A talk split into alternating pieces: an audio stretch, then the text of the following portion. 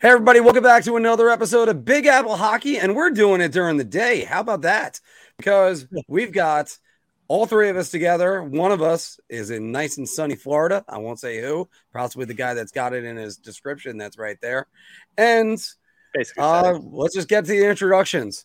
I, of course, am your host, Marc Williams, the face off extraordinaire for the K Stars. And I'm joined by the host of the final buzzer in sunny Florida, Mr. John Volkowski. Need a win tonight. Vladimir Tarasenko, Rangers wagon is moving. Let's see if uh, they make another acquisition real soon. I keep hearing uh, names uh, being thrown around uh, that we'll get to in a little bit, but there's a certain name that continues to get thrown around despite the Rangers already making their big moves. So we'll talk about that in a bit. But I'm enjoying Yeah. life down here. It's just about 79, 80 degrees, somewhere in that range. Life is good. And of course, the man who really needed six points this week and got two, Mr. Anthony LaRocco. And Marc, what, what's the difference between you and Mikey Anderson on the LA Kings? What's the difference? Well, one of you didn't just sign an eight-year contract for 4.1 million, so you should take that and laugh because you'll never see that money. But that's the difference. that's the between you two, amongst Oh, I many mean- others. Yeah, like uh, an eight-year contract. What? This is what they're just they're just handing those out like candy. It's like Oprah going, "You get a contract. You get eight years. You get eight years." You get it. You get it. You get it. You get it. Oh, I, I I love it whenever they do that, especially when there's like a, a free agent that sets the market like a few years ago when it was Tom Wilson money. But everybody, don't forget, uh, you can always catch our 60 second reviews. I try to get as many of them in as I can. And for the Ranger games, check out the final buzzer with that man right there, Mr. John Volkowski. I Whenever may be able to do one tonight. I'm not 110% positive. I'll see what uh, the travel schedule holds for me. So And also, you can check out more articles this week. Uh, we had on uh, it, how Bo Horvat's new contract might have changed the perception of the New York Islanders and much more. So check those out. And also, we are now available on the Hockey Podcast Network. So we're going to start though with our A block with uh, the New York Islanders. This week, the New York Islanders 0 1 and 2 versus the Canucks, Canadians, and Senators. Uh, it is they're right now sitting in sixth place in the Metro with uh oh actually I'm sorry it's not 59 it is 60 points. That's what they got. Um 61 I'm sorry. And their goal differential plus Together, six sorry I I forgot one Marc at it again. well I have it updated right here where I have the standings we're gonna go further into that He But got that one correct. He didn't get the other one correct. Yes, yes, I missed one number. That's what happens. Well, you know, I'm I I had I had a late Valentine's Day dinner and uh and Yeah, everything's going buddy. nicely with that. So Yeah, buddy. There you go. um Anthony, the Islanders, I originally had it the next seven games. The Islanders next 11 games now.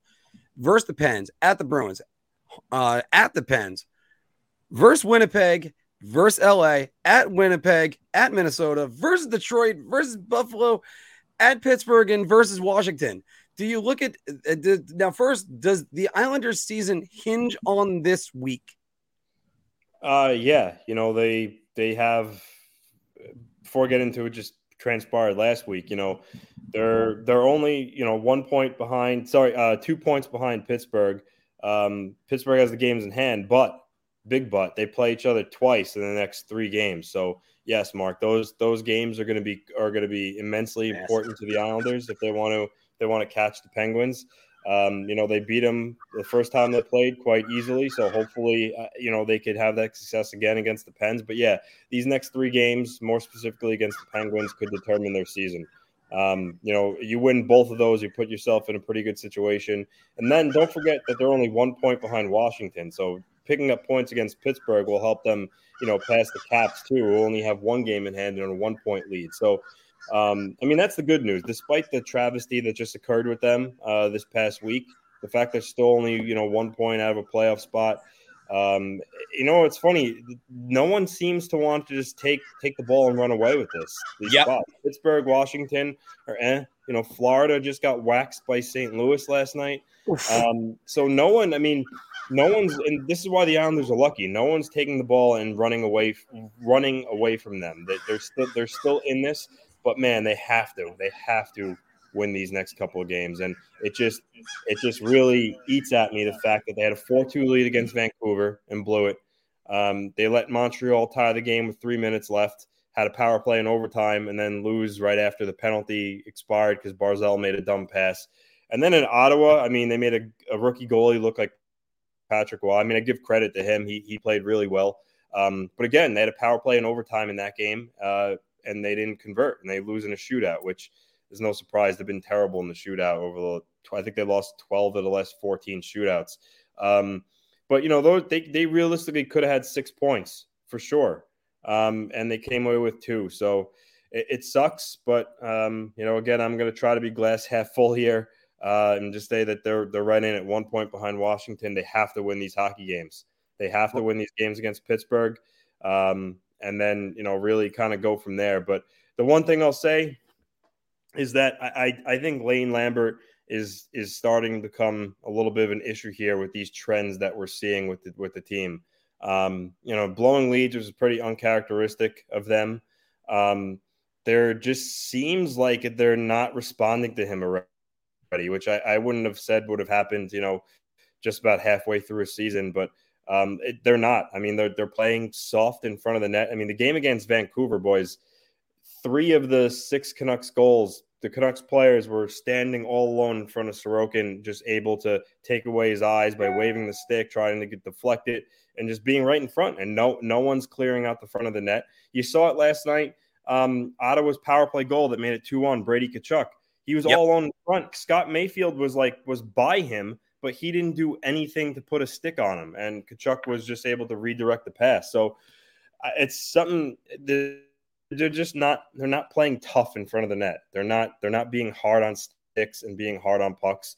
Um, and it's costing them. I mean, the game in Montreal, Josh Anderson's goal that tied the game with three left, three uh, three minutes left. What do you think it was? He was in the slot. He got it. He got a stick on a puck and deflected it. No one's tying him up. No one's moving out of the way, and it's it's hurting them. They they really need to clean up that part of the game, and I think that's on Lane Lambert. I, I really do. I know the players determine the outcomes of games, but from what I'm seeing, blowing leads and whatnot, um, I don't I don't really have much faith in him. And I will say, if they miss the playoffs, I, I think he's going to be a one year coach. I, I, think he's gone. That's that's my opinion. Um, wow, um, but that... you guys, uh, yeah, no, must Friday against Pittsburgh, must win must win and get your back, get yourself back into a playoff spot. Take that win yeah. and then you know beat them again on on Monday or Tuesday when they play again. And that's not even counting Boston on Saturday, but the, the games against Pittsburgh, those are the ones that are hugely important. Yeah, well, you you look at that and you, you say to yourself, when we were having this discussion last week, the Islanders were what one point back of them with yeah. four games in hand, and we were talking about you know how the Islanders could take these three games. Pittsburgh could lose one or two yeah. of their next few games, and they could lose that games in hand. And now all of a sudden, it, now the Islanders are fighting an uphill battle, and it, it's because, like you said, I, I agree with you. Uh, Lane Lambert. Uh, how how many how many times have I asked the question of how long is this going to take for them to transition from Trotz's system to Lambert's? Like how how long can we keep saying, oh, transitional issues, transitioning to a new system? How long can we keep using that excuse? Like I, we're what 53 games in for the Islanders now. I, I think it's time that they've already learned the system and you know adapted to it. You know, these are professional hockey players, so you have to start asking the question. And I, I, I think you're right by doing so and, and bringing that up, Anthony. Is you know when does the coach start getting put on the hot seat for this? Because this is this this is a better team than the one that Trotz had last year with all the COVID yes. injury, uh, the COVID uh, you know outages or the missing games and the injuries and everything like that. And you, you just got Bo Horvat on top of that, and and your team is still not responding. So, you know, I, I I do agree with you. I see a lot of the same things that I said earlier on with Gerard Gallant and the Rangers. They don't look like they're responding. It looks like he's lost the room. And for a first year coach to lose the room like that, especially when he's been an assistant for for how long under Trotz? Was he was he uh, all four yeah, seasons he, under Trotz? He came he came with Trotz the same year. Yeah. He came with Trotz, so that that's bad. This is a guy that should have that should command respect. He's been around the, uh, the room for a while, so all these guys yeah. know him, with the exception of maybe Horvat. You know, so for me, um, I, I, do agree with you. I, I, think that you have to definitely take a look at Lane Lambert, and I think some of the onus is going to have to start to fall on his shoulders very soon. And I, I honestly, I never would have thought that you could see a one-year coach, but there's a precedent for coaches coming in one year and then getting removed later. Yeah, uh, was it Todd Reirden? What didn't Todd Reirden only last a year in Washington? I think yeah, he lasted two years in Washington. Was it two? two okay. Years? years? Yeah. But I mean, Mike Keenan in New York. I mean, uh, uh, extraneous circumstances, you know, given mostly of his own doing. Yeah, of course. But I mean, it's not like there's no precedent to fire a, a new coach after one year when you see that the you know the, the situation just isn't working. So um, yeah, it's going to be interesting. I didn't get to watch the, the Ottawa game, but that Vancouver game and the Montreal game, like again, Islanders known for real good defensive play, you know, attention to detail, and the the fact that they just were letting guys go open left and right in those games. I mean, you said the Josh Anderson goal. Uh, that yeah. one. What what the hell was he doing all, all alone in front? If I, recall correctly, over... wasn't there two guys in front on that? Yeah, it, it, I, I think so. I think you might be right about that. But there was um, two. He's just the one that got his stick on the puck. But yeah, yeah, Kirby Dach, I believe, was also there. Yeah. And then I mean the overtime goal was Barzal being an idiot. I'm not going to put that on Lambert or, or the rest of the team. It's just you, you can't be that stupid on a power. I'm going to make a point about that in a second, Phil. Go ahead. Yeah, but um, it, it just uncharacteristic defensive breakdowns where guys are being left open, assignments are being blown left and right, and you're just wondering like, are they ever going to be able to play the defensive hockey that they played under Barry Trotz? Because uh, you know, come playoff time with Trotz, this team was an absolute nightmare to play against in the playoffs because they worked you and you had to play such a patient game to break that system, to break their to break the defensive structure. And you don't really have to do that with this Islander team. And even if they make the playoffs, do you like as an Islander fan, Anthony, would you really feel as confident with Lambert at the helm at this point? Like I, I, I wouldn't personally. I, I don't know how you guys feel, but I mean, they weren't making these uh, types of mistakes on the regular with Trotz nearly as much as they have with Lambert. So, well, one of the points I'm going to make is just specifically for the Montreal and the Ottawa games, they had a, a four on three power play in overtime, and both times their their power play just got stagnant, and you their basically could replace them with cones or knock or uh, bubble hockey players. Like the, I think in the Montreal game, what really got them in trouble on it was they they ended up the one time guys did move. They moved uh, Barzal and uh, Dobson switched places. Dobson had a couple shots blocked, and then then it gets back to Barzal. He goes it goes by him. Yes, it was a bad play. Everybody could kill him for it, and then. Uh, the defenseman goes in the uh, uh, and just scores right after that. So it's kind of it, it like when you get guys that stop moving, it's easy to defend against a team like that, and that's what happens sometimes with the Islanders. And you know, look, maybe the Canucks game was just the the Vancouver Canucks saying, "Let's go out and beat our former captain." Maybe you could throw that away, but man, that Montreal game and then the, uh, the Ottawa game right after that. Oh, I know Ottawa is getting their game together. More on them in the bar talk, but it's just uh, that's that's no excuse. The Islanders are a better team than this. They got a they got a goalie that's having a great season, and they they have to jump from Bo Horvat, who it does have leadership qualities. He was the captain of the Canucks, so it is possible to then turn things around. It's just they are. It's getting late early out there, as Yogi Berra would say, and it's getting to to do that right now. It's also kind of funny, by the way, because when you work with guys that are as smart as these two are, they jump ahead on the questions because the next question was going to be how much blame is on Lane Lambert, but they already answered that one. So, uh, and what's the final word? What do you expect from uh, what do you expect from them next week? You think it's going to be better efforts because it's better teams? Well, it it, sh- it should be uh, better efforts. I mean, they're they're playing. You know, they're essentially you know playing for their season because they're you can't they're getting a lot of gifts right now with with teams losing, um, which is why some of these comments I mean are kind of like I, I want to say almost like an ignorant Ranger fan. Like a lot of teams do real poorly. They're one point behind Washington. They don't need a lot of teams to play poorly to miss the playoffs. They simply need to start winning hockey games because they're right there with the other teams.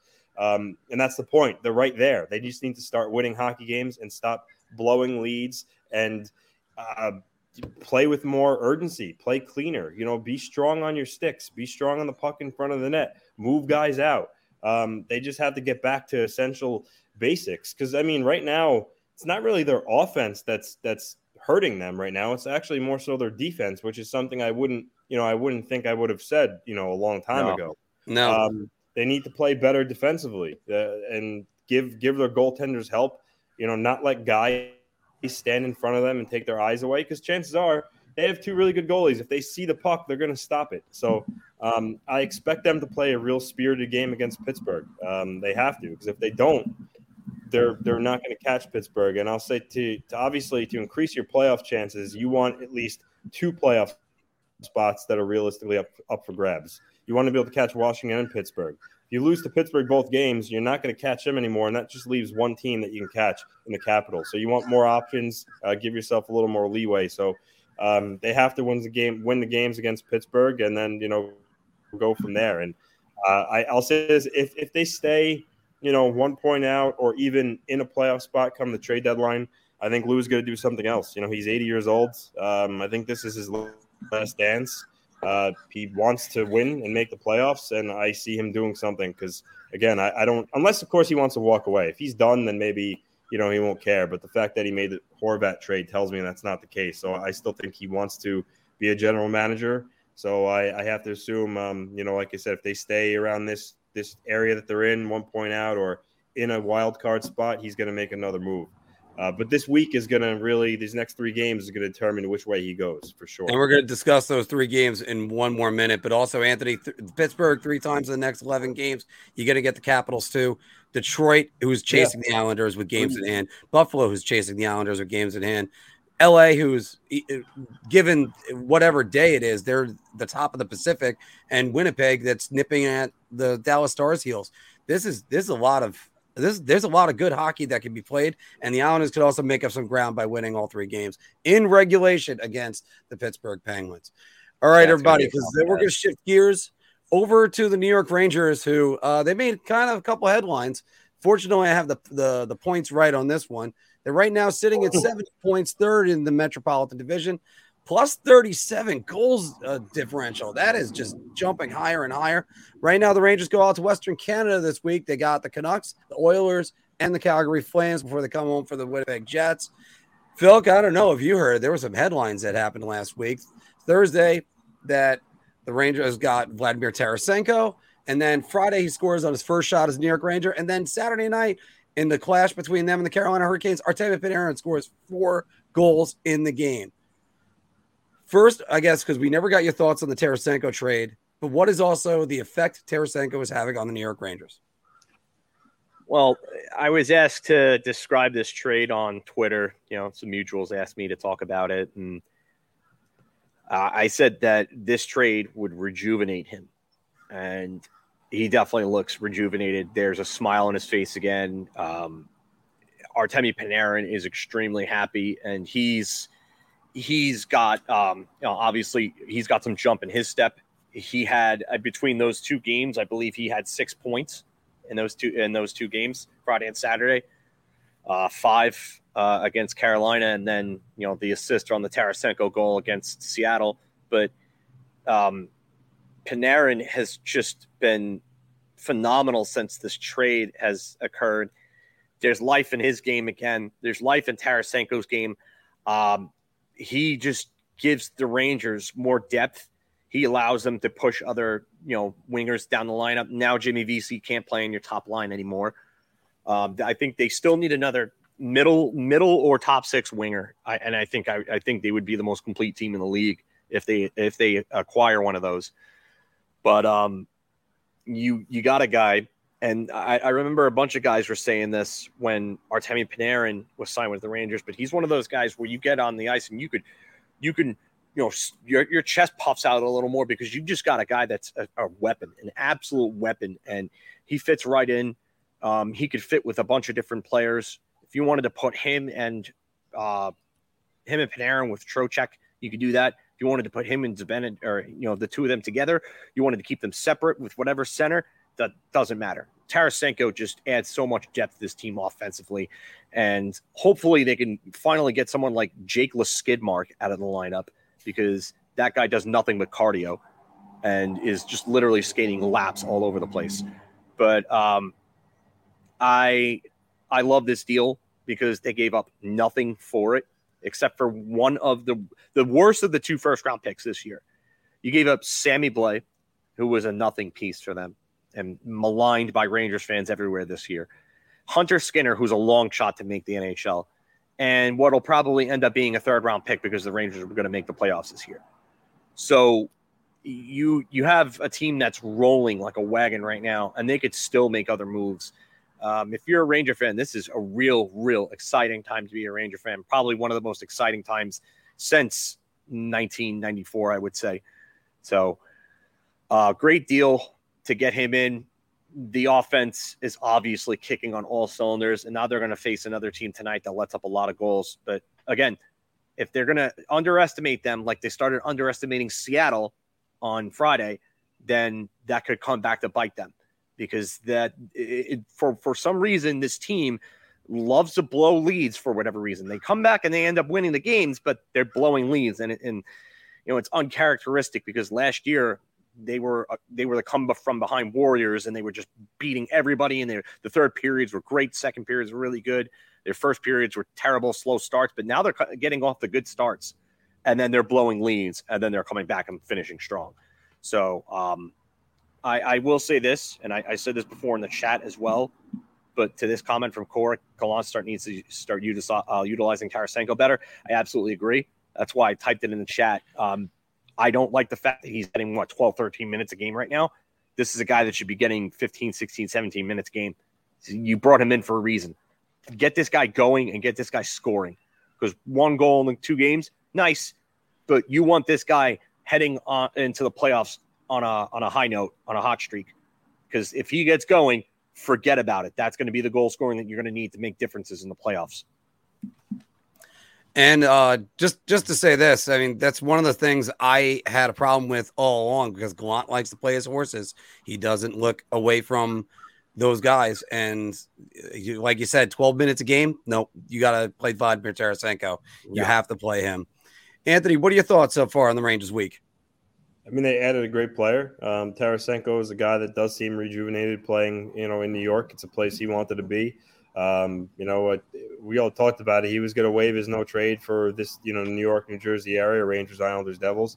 So he's on the team that he wanted to go to. He's playing with a friend in Artemi Panarin, and it makes the Rangers definitely more dangerous offensively. I said that, you know, they needed another top six guy. Um, they got him. And like Phil said, they didn't really give up much to get him. Um, and they are rolling right now. It seems like, you know, something catastrophic happens, they're going to be locked in uh, that matchup with the Devils in, in the first round, the two three, which will be you know which will be a good matchup. Um, but for now, they're they're playing really good hockey. Um, you know, for them, they have their eyes set on trying to catch New Jersey, so this way they can have the home ice. But um, and I, I, I think they're not done either. I think they're going to add some more, a couple more pieces at the deadline. I still think a guy like Tyler Motte's a possibility, but yeah, they're they're playing really good hockey right now. Um, you know, and for them, it's just about maintaining it. You know, make sure that you stay within your game the way they're playing, because um, points are really important right now. You got to get every point you can. You want to catch New Jersey because uh, you know the Devils are, are a good team, and obviously playing at home makes them even better. So, in a perfect world, you want to you want to be you want to finish second, and you want to draw Jersey. I don't think anyone's catching Carolina, but yeah, the Rangers are in a really good spot right now. I expect Chris Drury to be you know active, maybe a little creative, find ways he could add some more players here. Um, but I think he pushed the right buttons with getting Tarasenko, you know, because maybe if he waited a little longer to the deadline, maybe a team like New Jersey could have jumped him or, or even the Islanders, being that, you know, he wanted to come to one of the three teams. So uh, he, he did, he definitely um, made the right move because, you know, waiting around for Kane, uh, if you listen to a lot of the pundits, that, you know, he still hasn't technically, him and Toews really made up a decision on what he's going to do. Um, and I think waiting for a guy who is maybe a little banged up right now, you could kind of you know, left you holding the bag at the end of the day come the deadline. So I think he really did make the right move by jumping on Tarasenko early here. What I love about what this move does and the way that they've actually have structured the lines is if they're going to stack Panarin and Zibanejad together, now you have Tarasenko. Now that's a super line. Go get it, boys. And now they're also moving Zibanejad away from being the matchup center. They're trying to use Trocheck to be more of the matchup guy. I think, Phil, you talked about it two weeks ago, having that line of Kreider, Trocheck, and Vesey. That could be a shutdown line for you. Mm. And now then you have the kid line to go against whatever the third thing is. And if the Rangers just make one or two more moves regarding a couple lineup changes, I'm hinting at that because we're going to be going to that in bar talk. But it's that that this could be a really dangerous team and very soon. And people forget about Mikkola. Uh, that guy, if if he's the answer to the Rangers' prayers on their bottom pairing, that's that could be really something. And now it's now you're talking about a team that can go toe to toe, not just against Carolina, not just against New Jersey. And New, by the way, now you have to worry about New Jersey because Jack Hughes is is this great player, and Jesper Bratt you got to worry about, and uh, Nico Hischier is up to shut you down.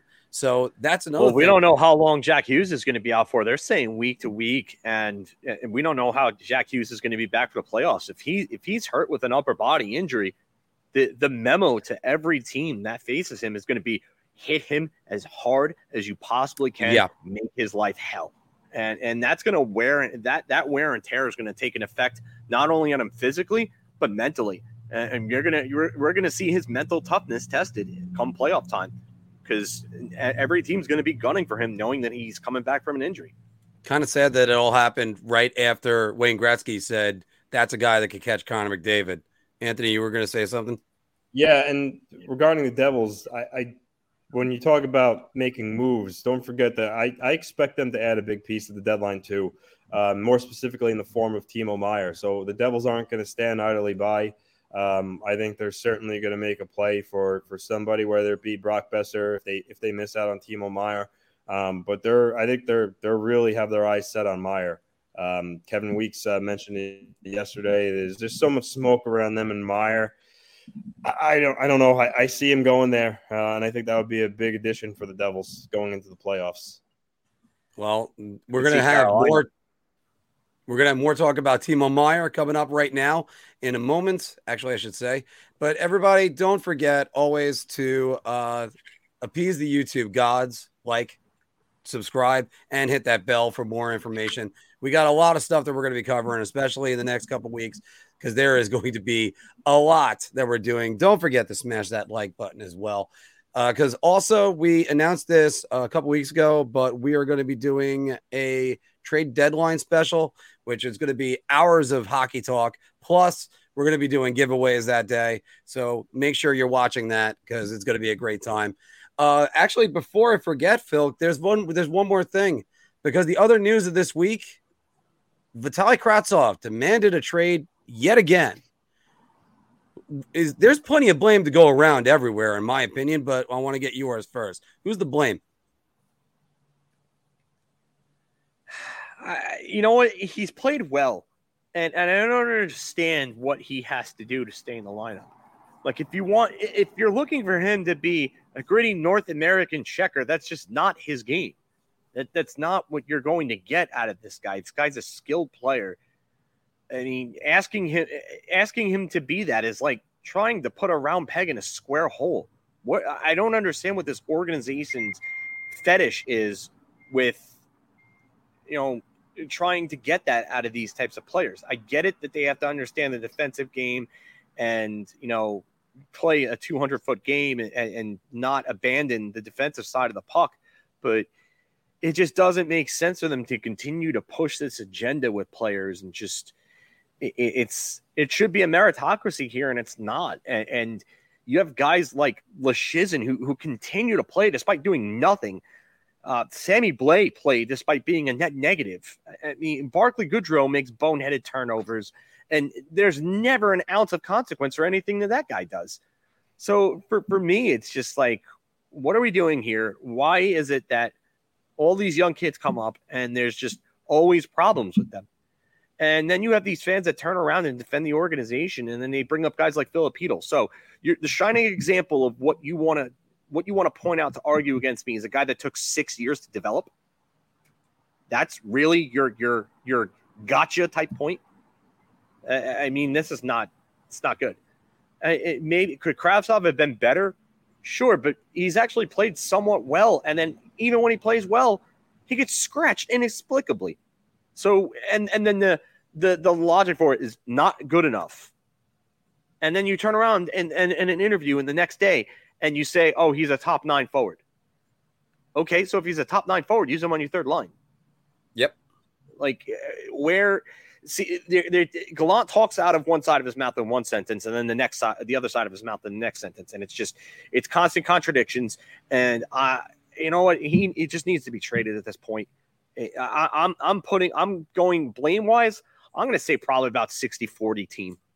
60 40 uh, team. He, he, needs to be better, but they have not put him, and they haven't done it with other players too. If it wasn't the case across the board with the young players, and they were putting the young players in in proper positions to develop and succeed, then you know what? Okay, I could look back at Kravtsov and being like, hey, you know what? This is an issue with just him. But it's it's not. It's it's all their young players that all the young forwards, I should say, that have had problems over over the last few years or so. So uh, I'm going 60 40 on blame on the team, and Kravtsov needs to be dealt. Honestly, if I'm the Rangers, I go back to St. Louis and I ask them if they would want Kravtsov in a second for Ivan Barbashev because I think Ivan Barbashev could come right in and help the, the Rangers out big time. And I'm not expecting a 25 goal, 60 point season out of Ivan Barbashev because, you know, obviously he's a UFA or anything like that. But I don't think he's going to continue to shoot at the percentage he shot it last year, but he fits right in on that second line. He's a more talented version of a guy like Jesper Fast who can come in and play. If, if you want to stick Panarin on that second line, you want him in Trocheck on that second line. That's the line that you want. Okay, cool. Then you can put Kreider, Zibanejad, and Tarasenko together as your first. Your kid line as your third. And then you could finally get Leschyshyn out of the lineup, and, and your fourth line could be something like VC, Gauthier, and uh, – and Goodrow at center. So, well, I I do think that a lot of the blame, uh, Kravtsov does not get enough blame out of this because yes, he exercises right to go back to Russia. Yes, he did. He, the opportunities were were there for him uh, two three years ago. All he had to do was just go to Hartford for a little bit. He would have been called up right away because of COVID restrictions. They constantly had guys coming in and out of the lineups. That's just one thing. That. I mean, I also I, I, also just don't see it with Kravtsov. I mean, everybody's arguing like they're getting rid of Buchnevich right now, and you know my opinions about that, but it's just eh, he's not even anywhere near the Buchnevich range yet. Like Anthony, do you think that they jerked him around a little bit too much, Kravtsov? I think the the blame kind of goes both ways. I, I I also think that he had a little bit of like an entitlement type of way about him. I think um, but the Rangers also did jerk him around a little bit. Um, I think he probably thought he had a spot locked down, and that wasn't the case, which I think rubbed him the wrong way the first time around. He requested a trade, but um, at the end of the day, you got you have a player that's disgruntled. Um, it's better for the organization and the player to just move him at this point. Uh, I mean, my guess is that he's either he's either going to go like in a in a package type deal for like a guy like Barbashev, or they're just to uh, trade him for a, a pick of some kind, um, or maybe even a kind of disgruntled, underachieving first rounder for another one type deal. Um, but I mean, the, the sooner they move him, the better, though. Just move, get on with it. And Phil, you said it best, and I said this on Twitter the last couple days. This is just like seeing a couple that comes in, that, or anytime you're hanging out with them, all they do is fight, and you're like, "Why are you two together?" and it's just that it's sort of that point. You're just like, move on. Every eh, move on for the benefit of both of you. That's what it should be. Yeah. Yeah. All right. Everybody, that's it for our A block right now. Uh, we are going to have a quick message from DraftKings and then do some bar talk. Hockey fans light the lamp this winter with DraftKings Sportsbook, an official sports betting partner of the NHL. New customers can bet just $5 pregame money line on any NHL team to win their game and get $150 in free bets if they do. If that wasn't enough excitement, you can turn small bets into bigger payouts with same game parlays. Combine multiple bets like which team will win how many goals will be scored, and more for your shot and an even bigger payout. Download the DraftKings Sports app now. Use promo code THPN. Bet $5 on any NHL team to win their game and get $150 in free bets if they do. Only at the DraftKings Sportsbook with code THPN. Valid one per customer. Minimum $5 bet. Minimum $5 pregame moneyline bet. Bet must win. $150 issued as six $25 free bets. Free bets are not cashable and cannot be withdrawn. If you or someone you know has a gambling problem, crisis counseling and referral services can be accessed by calling 1-800-GAMBLER. Everybody, once again, I promise that's going to get shorter. I, I, just that didn't. Makes me, that makes me. I think it's. I think it's when I get to the hundred, uh, the hundred times yeah. By the way, there's 40 of you watching us right now. Thank you very much. I love it. Yeah, and and I think you guys could see my discomfort just listening to it, just in in the green screen. There's 40 of you guys watching right now. Thank you very much, everybody. Don't forget to hit that like. Let's do some bar talk. Shot. This is the easiest I've ever had to answer. I'm gonna say beer. I can't even begin to describe. I'm actually going to go crazy. I'm going to buy everybody around on this one. All right, everybody, welcome back to Big Apple Hockey's Bar Talk, where we're gauging our confidence on NHL topics based on our choice of drink. Are you so confident you're buying everybody around? Ah, so so. I'll just take a beer, or oh my god, just get me a shot. And by the way, if you ever need any liquor, why go to the liquor store where you could go to Drizly?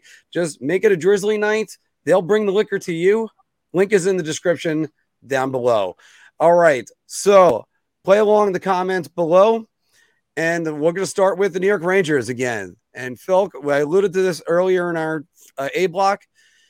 The New York Rangers need a legit fourth line center.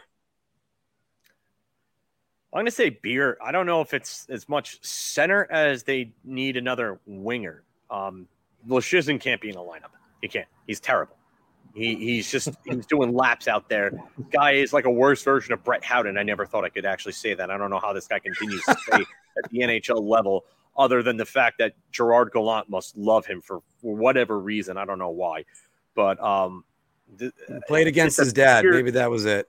Mm, I don't know. Maybe yeah. Maybe maybe Gallant friends with, with Curtis. Then I don't know, but um, the, he doesn't belong in the NHL.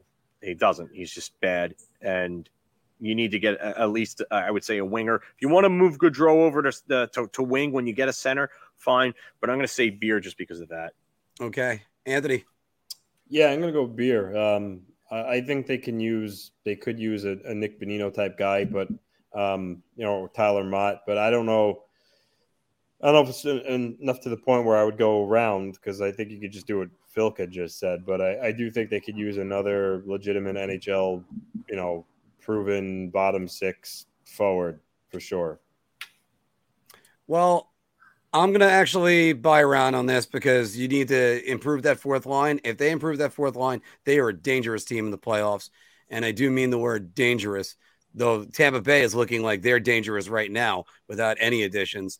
But one guy that I said I would target, Sam Lafferty. I know he had the incident with, uh, with, uh, yeah, no, not just that. He also had the incident with uh, Igor in the game that I went to in Chicago. Oh He yeah, ended up yeah, that's it. running him there. So even though those incidents were still there, it's just you know, it's uh, it's it's something that they need to improve that fourth line, and then they can figure out everything from there.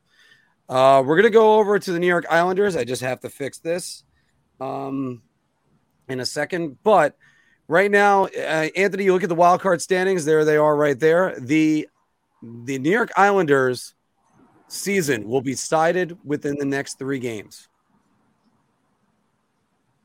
Yeah, round. Um, you're talking, you know, if if they if they lose um, to Pittsburgh, you know, Pittsburgh can possibly build a what is a six point lead on them with going with games in hand. It, it would be over at that point. Um, the flip side, the Islanders can manage to take two from Pittsburgh.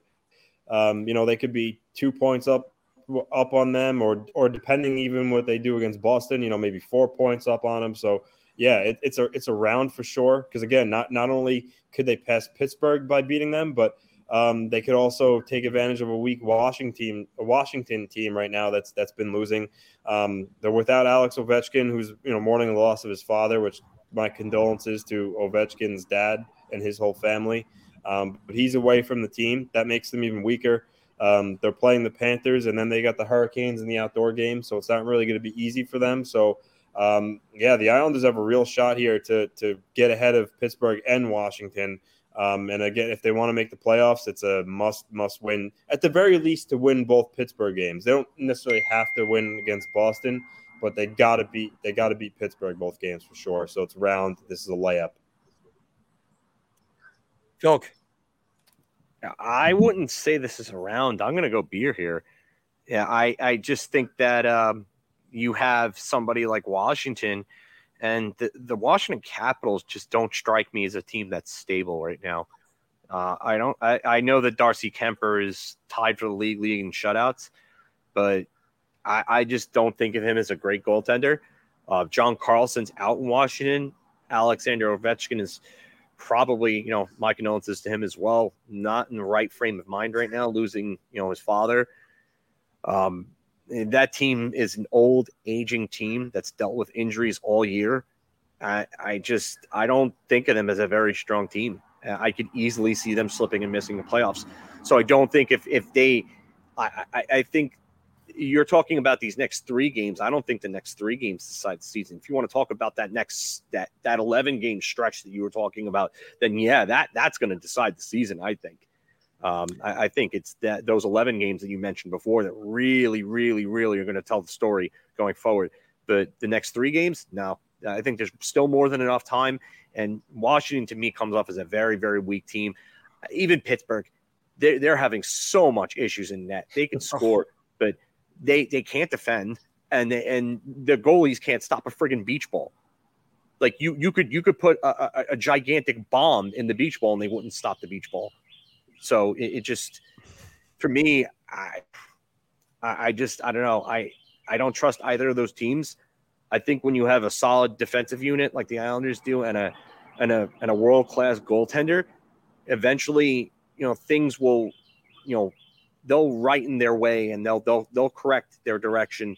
They'll get on, they'll get on course, I think. But it's, I trust the Islanders more than I trust the other two teams in front of them right now. I just want to say real quick, it's a good thing you're you're doing the Florida trip now, where it's good weather in New York. When two weeks ago, when it was single digits, we all would have been really envious as the birds are tw- uh, uh, tweeting in the background. Uh, I'm going to shock everybody. I'm going to say shot on this, and the reason why is because I'm not sure if the Islanders really could catch the Penguins at the moment. Not certainly with all those games in hand, but they could definitely catch the Capitals. And yes, as uh, some of the guys are pointing out, even Rob G says it in the comments below. Buffalo's got games in hand, Detroit's got games in hand, and Ottawa's got games in hand. But you also got to win those games in hand, and they're also going to start I playing. I don't trust Ottawa. I don't. I don't trust Ottawa, and I'm not sure if I trust Buffalo. They're another team Buffalo, that I mean, this guy's can't again, stop this pucking. And this is Rob G. Buffalo just lost 7 2 to Calgary, and then I think they lost, what, five? Didn't they just lose to LA like 5 nothing or 4 yep. 1? Buffalo, yep. Buffalo's got trash goaltending. Yeah, they got games in hand. Yeah, five they, two. Mean, they mean absolutely nothing if you don't win them. Um, so, uh, 100% jumping New York Islanders. Just. Yeah, I don't think they're hundred. I don't think they're hundred percent jumping the New York Islanders, and he's an Islander guy, by the way, Rob J. But I personally, uh, I personally think that the let the spots are really down. Uh, aside from the teams outside the playoff spot, right, Rob G Florida, wasn't an Islander. Florida, Florida, and the Islanders. I mean, you you want to talk Ottawa and because as it is, you talk about how it's going to be hard Florida, for the Islanders. Wild card too. Detroit, Detroit, you're talking Detroit and Ottawa have to pass like five teams to get in. I think it's even ridiculous to even entertain Detroit or Ottawa as back in. The Yeah, I'm not entertaining Ottawa that's, at this point. Ridiculous. I don't trust Ottawa. That's not happening. You're not passing five or six teams to get into a playoff spot. I think Ottawa's a couple years away. Anyway, I don't trust their goaltending, and I don't trust Detroit. well, bless you, by the way. Uh, I actually originally I had Ottawa and Detroit are back in the playoff race but uh, I just deleted that on the rundown because because clearly clearly you can't you can't get that back in. But um guys, by the way, the Toronto Maple Leafs 1.13 million of deadline cap space. They have 72.6 million dollars committed to 11 players next season. Wow. Yikes! Is one one name that pops up on everyone's radar is Timo Meier, uh, and Timo Meier would be a rental if he goes to the Toronto Maple Leafs. Anthony, Yeah, you know, it's around. Um, I'm surprised that they're even being talked about in terms of Meier, but they are. Um, and I mean, I guess it makes sense. They're so desperate to have playoff success. They're, they're, I guess they're willing to sacrifice assets and then, you know, flip him in the summer and get such assets back. But um, I would, I, I don't, I, it's, it's actually really surprising to me that they could pull something like this off. But I mean, I, I suppose they can if some of the insiders are talking about them being in the running for Timo Meier. But um, I just don't know if it's smart to trade for a guy like Meier and then use him as a rental, even though he's technically not. Um, I mean, I get they want to win, but I think they could spend their assets uh, better in terms of defense. But just in the in the context of this question, um, what yes, he would round. He would absolutely be a rental. I don't think there's any way they could afford to retain him unless unless they moved uh, you know William Nylander or or John Tavares in favor of him and then re-signed him. But I don't see any way the Maple Leafs can keep Meier going forward if they do acquire him. So um, this is a round for sure. Phil, Yeah, I mean, this has got to be around. Uh, I mean, there's no way they can actually do this. I would say this is a layup in that regard. Whether or not I actually see Timo Meier going to Toronto is another story because um, the word's been out there that they don't want to give up a first rounder or a top prospect like Matthew Knies. Um, they don't want to give up those types of assets. So I don't see Timo Meier going there. But um, if they somehow pulled that deal off, then yeah, they're more than likely flipping him. Or I, to me, what I would do is I would end the William Nylander experiment in Toronto. You know, you you have too many players like that. You bring in a guy like Meier, as a big body, and heavy guy who could you know whole play playoff type hockey. He'll score and stuff, and he'll bring a physical edge to his game. I would move Nylander out for something, and that would keep Meier because it just to me makes a lot of sense. You could recoup assets that way, and you get a guy that fits more of what you need. I think they need more of a guy like a Wendel Clark than they do um, another guy like William Nylander, who's been kind of uh, soft. But yeah, I, you know what? I, I get I get this comment here from Core as a joke, but you know when Yeah. you have a when you have a guy that's a that's a top prospect like that that you're really high on, you want to do anything you can to hold on to, him, especially when your cupboard's you know going kind of bare. I mean, they have guys like him and then Rodion Amirov, who are probably their top two prospects, I would say at this point. Um, because Nick Robertson is kind of fallen down their depth chart a little bit. But he ain't as good as his brother. no, yeah, well, he's probably never going to be as good as his brother. His brother is insane. But um, yeah, so I, I don't, uh, I, I don't, I don't see Timo Meier happening for Toronto. But I, I if it did happen, I would move William Nylander in the offseason. Yeah, I don't see it happening, e- e- them even getting him anyway, but I know that they've been talking about it. But Phil, you just diagrammed how they could do it. You can get Timo Meier, so it's a beer for me, by the way. Uh, you can get Timo Meier and then go off and move William Nylander in the offseason or at the draft. Bang, there you go. Now you have uh, now you have the room and space to get Meier in, probably under about nine million dollars. But it's uh they got a lot of free agents on that team next year. As I said, 11, 11 players are getting Yeah. paid $72 million. And here's another question. The one reason why you might consider it as a rental, but then reinvest in them, Anthony, because next offseason begins Auston Matthews' watch. Mm-hmm.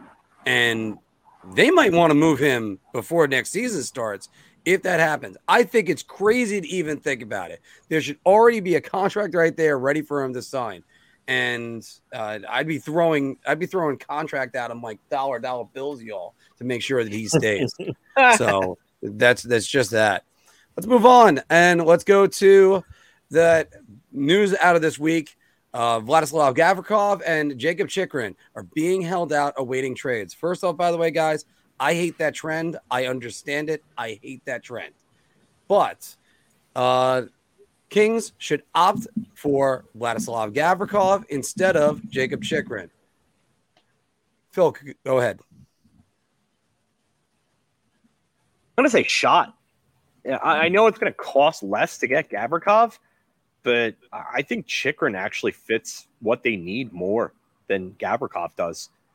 Chychrun's a good two way defenseman. I'm not sold on him being uh, a 50, 60 point defenseman like he was going to be in 2023, or I mean, uh, 2021.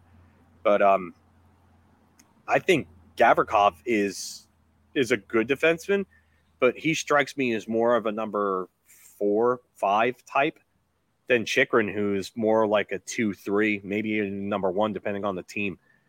So um, I'm I'm going to say shot on this. Anthony. Um, I'm going to go beer. Um, I mean, I think Gavrikov is is sought after by a lot of teams right now. Actually, um, I think he does move the puck well. Um, he's yeah, he's sure he's definitely more of a defensive defenseman, but I, I, like the way he moves. And I know for the Kings, you don't want to give up Brandt Clarke. Uh, you could probably get Gavrikov without having to do that. Um, so, uh, but I don't know. I, yeah, Chychrun is the better the better player overall, but for the Kings to give away a player um, like a highly regarded player uh, for them and in the long term, I, I don't know if it's worth it. I think they just keep growing with the way they're growing by stockpiling picks and prospects because they're having success with what they've been doing. So the steer kind of blow well not blow it up, but to make a big move for Chychrun when there's a guy like Gavrikov out there, I think there's, there's merit to that too. So I'll go beer. Uh, by the way, thanks to the the 53 of you that are watching right now, make sure you're hitting that like button.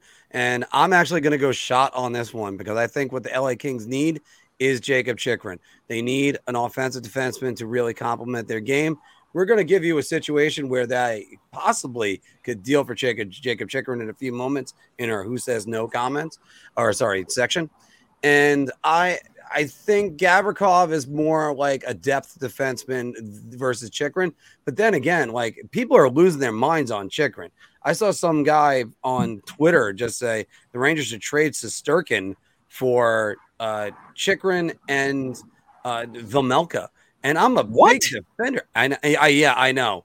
He, and he's and and and I went, uh, Phil, I went to it. Either he's doing a great troll job, or he's really just insane. That's you got to be out of your mind in order to think that. Because even I broke the, I broke it down and said, so you want to get a guy, you want to get rid of the reigning Vezina Trophy winner for a guy that's had one good season and often injured, and a goalie with okay stats. Sounds His stats would be really good if he was on a better team. Uh, Vejmelka yeah. just incredible. But I I, um, I like um, I think he could be a franchise piece for them. But it's just you know uh, I wouldn't. I wouldn't risk that though to to get Chychrun, and not only that, but you're you're not gaining much cap space by doing that, if any at all.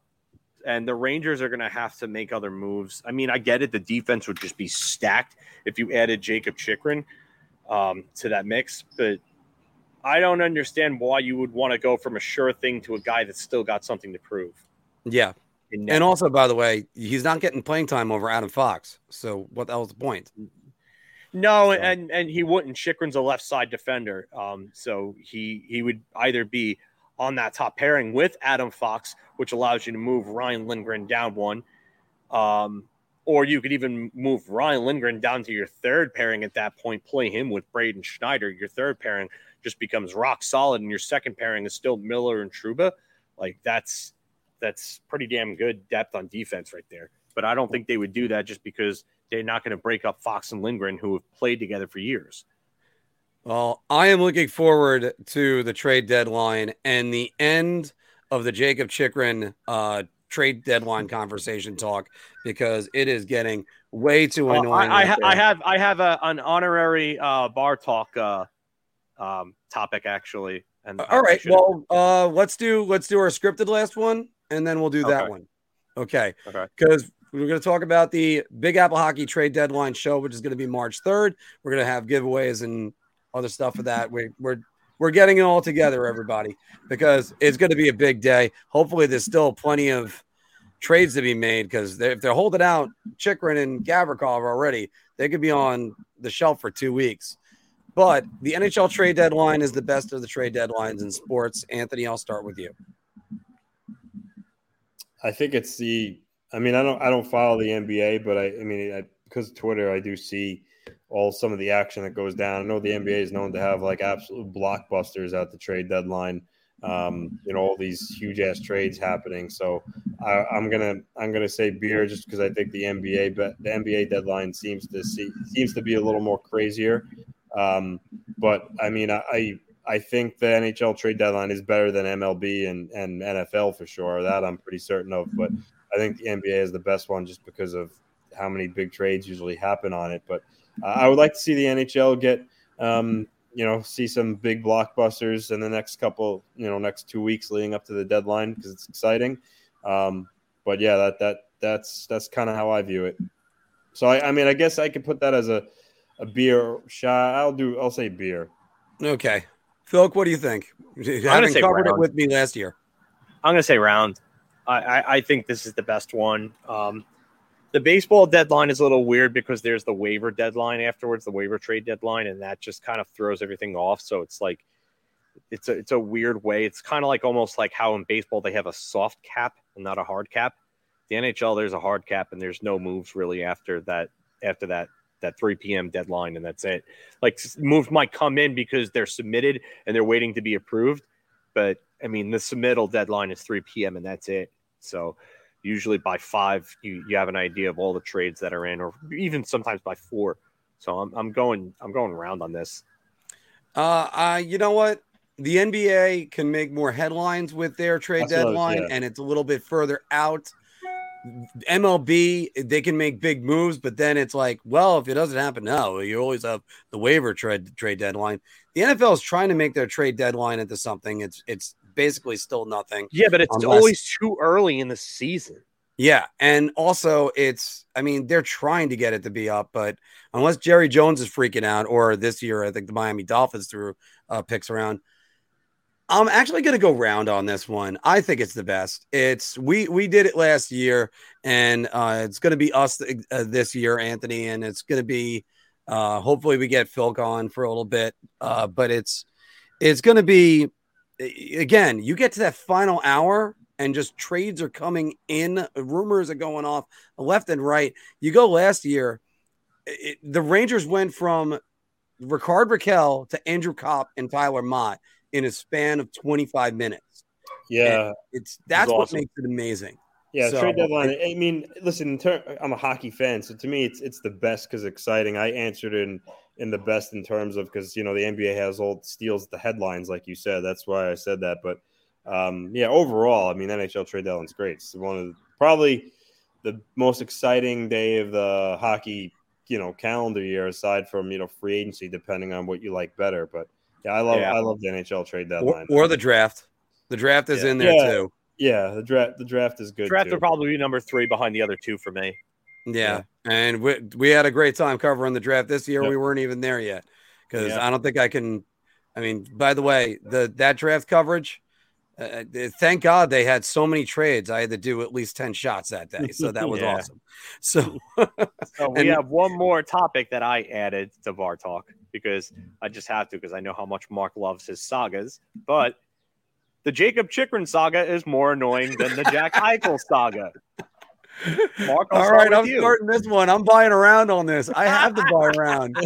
oh my god, this has been. It, he has been on the trade block for it feels like an eternity, and they've sat him out they made sure he like we were talking about this yesterday. It feels like they're healthy scratching players and trying to manage assets.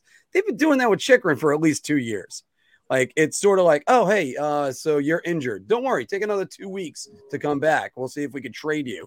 And every day there's a different team that's trying to get him. It's Ottawa Senators or LA Kings. Oh. Finally, just deal him to the Kings. Deal him somewhere. Deal him to the KHL. I just I'm tired of hearing about him. I thought Marc was gonna blow a gasket. I just really did this for a reaction. Clearly, I, I, thought Marc was just gonna lose his shit. So oh, it's just so annoying. It really is so annoying. really dislikes Jacob Chychrun. Anthony, what do you think?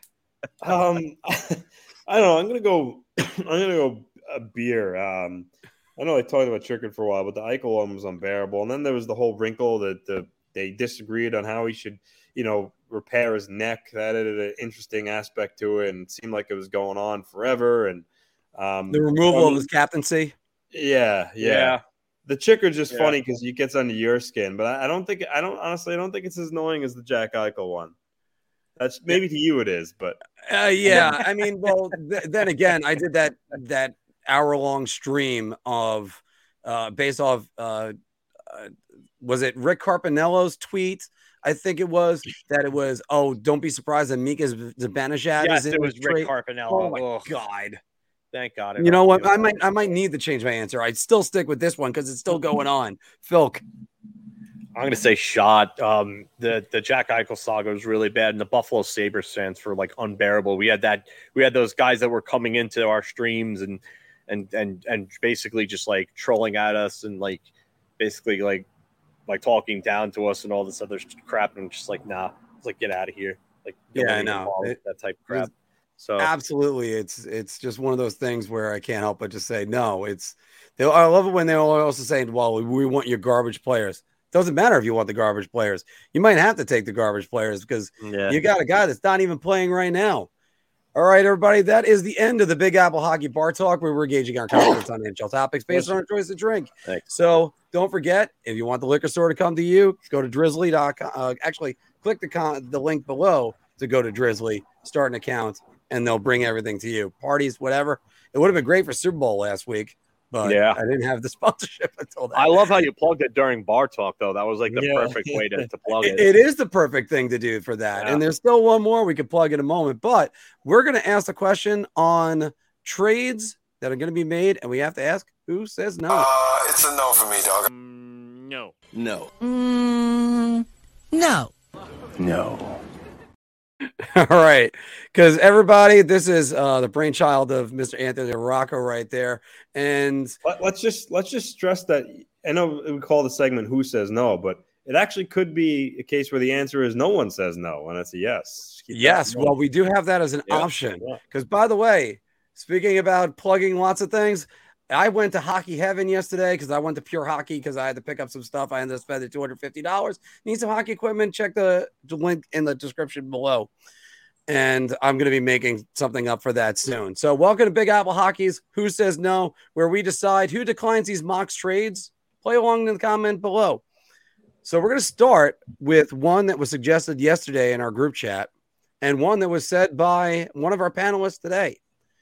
To the St. Louis Blues, Vitaly Kravtsov, a second round pick, and a fourth round pick for Ivan Barbashev, and 50% retained. Mr. LaRocco, I turn to you first. I actually think this is this is pretty fair. I mean, I did see that the Blues are, you know, asking on Barbashev. They they could get a first, but overall, you know, you get a former first round pick, a second, a fourth. Um, you know, for a guy who's going to be UFA, so fifty percent retained isn't really a big deal for him. So, um, I actually, I actually might say, you know, let, let's, you know, let's let let's make a deal here. I guess it really depends. If there's a team that offers up a first, then you know maybe they say no. But overall, I do like the framework of it. So, if you haven't caught that, what Anthony is a- saying about this To trade, be fair. To be fair. To be fair. To be fair. To be fair. to be fair, Phil, I think this goes through. Um, I, That's good. yeah, that's good. Yeah. So I yeah, per, per, perfect, perfect, perfect. Love it. But um, yeah, I think this goes through. I think this is what it's going to look like to get someone like Barbashev. I don't know if anyone's going to necessarily offer a first round pick for him. Uh, markets are usually very volatile, and everything's a, always a fluid situation, so that could change. I mean, we've seen someone like Paul Gaustad return a first round pick. I That was fell off my insane. when I saw that. was provided that was one, it was a bad trade, and two, you know, uh, there were other pieces involved to make that happen. Um, but never say never. Uh, I just don't think that it's going to be a first round pick for Barbashev. I think it's going to be a second, a good prospect, and maybe an additional lesser, lower level prospect or a lower pick like a fourth.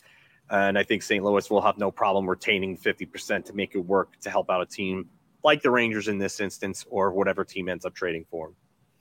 I'm actually going to say this deal might go through. So uh, there's no problem with this trade. Uh, maybe the second round pick, maybe that's what makes Chris Drury balk. But you know what? You're the, the Rangers Gotta go for it. Like they're going for it right now. You So gotta go You for got to it. go for it. If, if you're pushing your chips all in, bang. Who cares about the second round pick?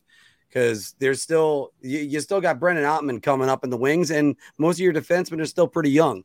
So you got to do it now. Let's shift over to the other New York team, the New York Islanders, because we have this one. Jakub Vrana and Tyler Bertuzzi, and to Detroit goes the 2024 first round pick, Samuel Bolduc, Simon Holmstrom, and Josh Bailey. Philk, who says no? I think the Islanders actually might say no to this. I think the Islanders are giving up a lot in this. They're, you're giving up two of their top three prospects at this point because you got to say the consensus top three prospects amongst the Islanders are William Dufour, Samuel Bolduc, and Simon Holmstrom at this point. And now that Aatu Räty's gone, um, Bailey is a nothing burger to me. Vrana, we don't know what's going to happen with Vrana. I mean, he's been out for you know his own personal issues. Uh, you know, obviously we hope he he's doing well fighting those, and we hope that he gets better. But um, Tyler Bertuzzi for a first and a prospect, I think would would be fair. I think that might even be a little much just because he's been hurt this year and he- hasn't had a great year. So I could see a second and a and maybe one or two of those prospects and maybe another prospect or Josh Bailey to make it work. Um, I, I just think the Islanders end up saying no because this is a lot. uh, Even though I know that Vrana could end up coming back and it could be a wild card. So I know I know why they gave up a bit, but I, I think the Islanders just might not want to give up their entire prospect cupboard to to make a deal for a guy who I don't think they're gonna I don't think they're gonna be able to resign Tyler Bertuzzi. I, Vrana, I believe, is under contract long term. No, one And I- more year.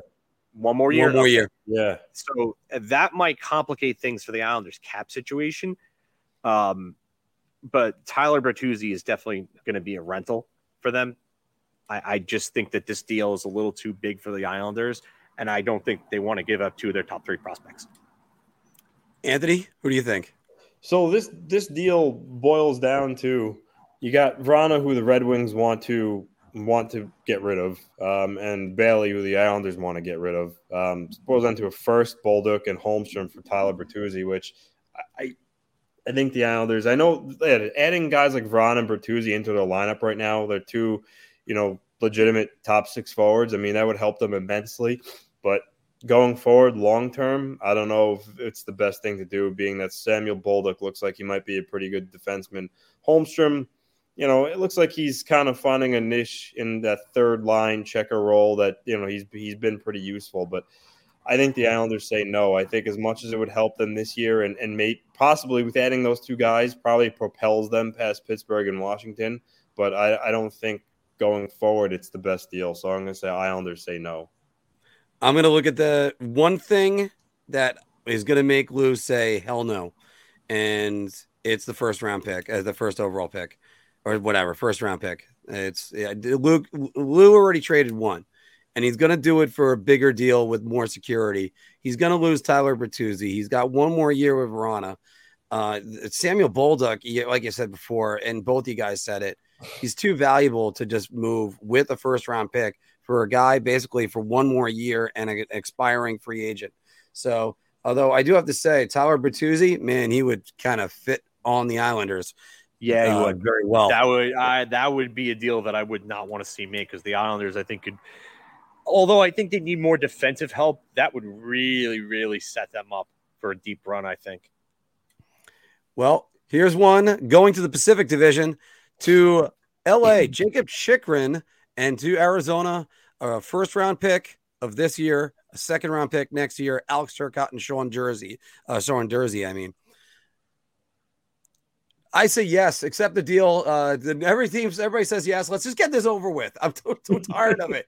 And after that, trade Vitaly. Gee, I wonder. Mark Mark saying he accepts the deal because he doesn't want to hear about Jakob Chychrun Because I anymore. don't want to hear about Jakob Chychrun. Uh, however, I do have to say LA says no on this one. I think I, I think I don't think they want to part with Sean Durzi, but there's another name you're talking about that they don't want to part with, Felk. I, I don't think that they want to part with someone like Brandt Clarke or Quinton Byfield. I don't think they're going to give up on Byfield yet. Um, I imagine that the talks probably stalled because they wanted one of those two in addition to Clarke, and then probably a first round pick, and that's where this deal probably ended up falling apart. So um, Turcotte, um, I'm not going to say that he's looking like a bust, but his development has not gone the way that LA has wanted it to go. And this was a guy that was drafted in 2019. He was a top 10 pick in that draft. And we all thought he was going to be a real good two way center in the mold of somebody like Jonathan Toews at the NHL level. Someone like that was the type of player that they were going to get. He just hasn't been that yet. And his AHL numbers really haven't shown uh, uh, any type of glance of him being that that type of player at the NHL level at any point. So I I, I think I think if LA if there was a name that wasn't Sean Durzi, I, I think LA would do it. So I'm gonna I'm gonna say LA probably says no. I think Arizona probably also says no because they're going to get greedy and they're going to ask for more because Chychrun's under contract and that's that's been their sticking point throughout this whole saga. Is we've got this guy under contract and he's affordable, you know, cap wise and salary wise. We don't we don't have to move this guy and we're not going to do so until we get the deal that we want. And Yeah, can I blame them? No, I don't. But I, I just don't see teams giving up a king's ransom for a player that's had one really good year, and that's why these discussions continue to fall apart time after time. And also, people need to rem- be reminded Jakob Chychrun skates on frozen water, not walks on water. So, uh, Yeah. Anthony, who says no? You know, I, I think I think Arizona at this point realizes they're not going to get Brandt Clarke, Byfield, uh, Velarde, um, Turcotte. While looks could be trending to a bust, I think still could be enough of a prospect that, along with a first and second, um, would mm, have them find this to be acceptable. I included Sean Durzi in there because it's been rumored that, from what Elliotte Friedman said, looks like there's another player that could have stole the deal that's supposed to contract wise. It needs to go back to Arizona. I think LA is going to have to send Arizona a defenseman. I mean, whether it be Durzi or, or Sean Walker or somebody, they got to send somebody back there.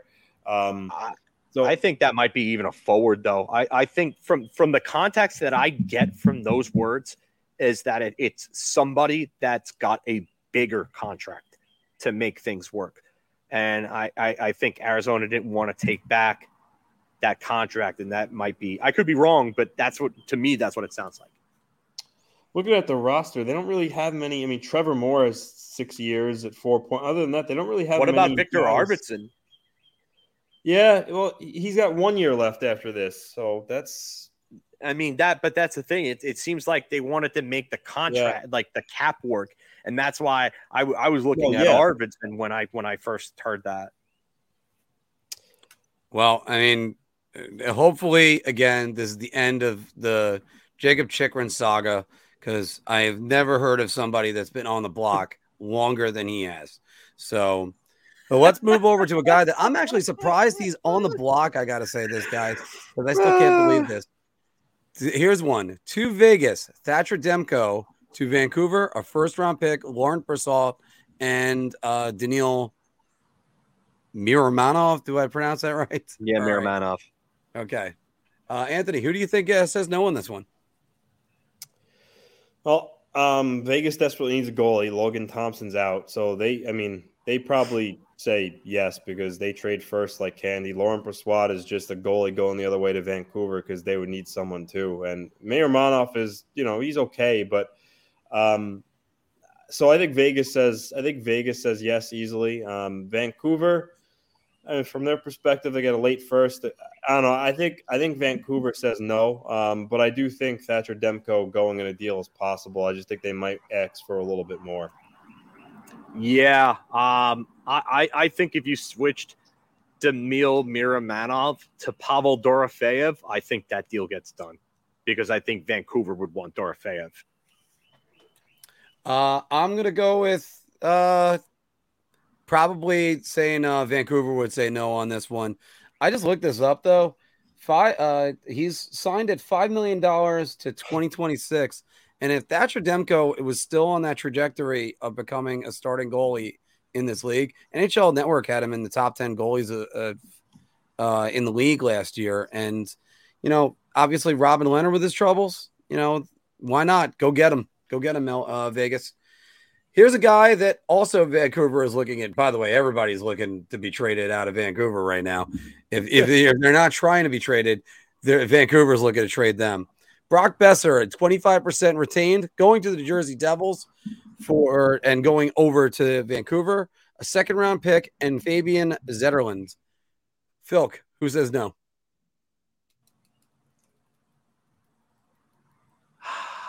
I, you know what? I, I think this is a deal that could actually work for both teams. I think New Jersey wouldn't go after Boeser just because I think that they're so hung up on Meier, but I think Boeser would be a fallback option for them. Yeah, Zetterlund, they're somewhat high on, I, but I don't see them being high enough to to not move him for a scoring upgrade. Yeah. So it's just a matter of how high they're on Boeser if they and if they miss on Meier to me. So I think this deal could go through though.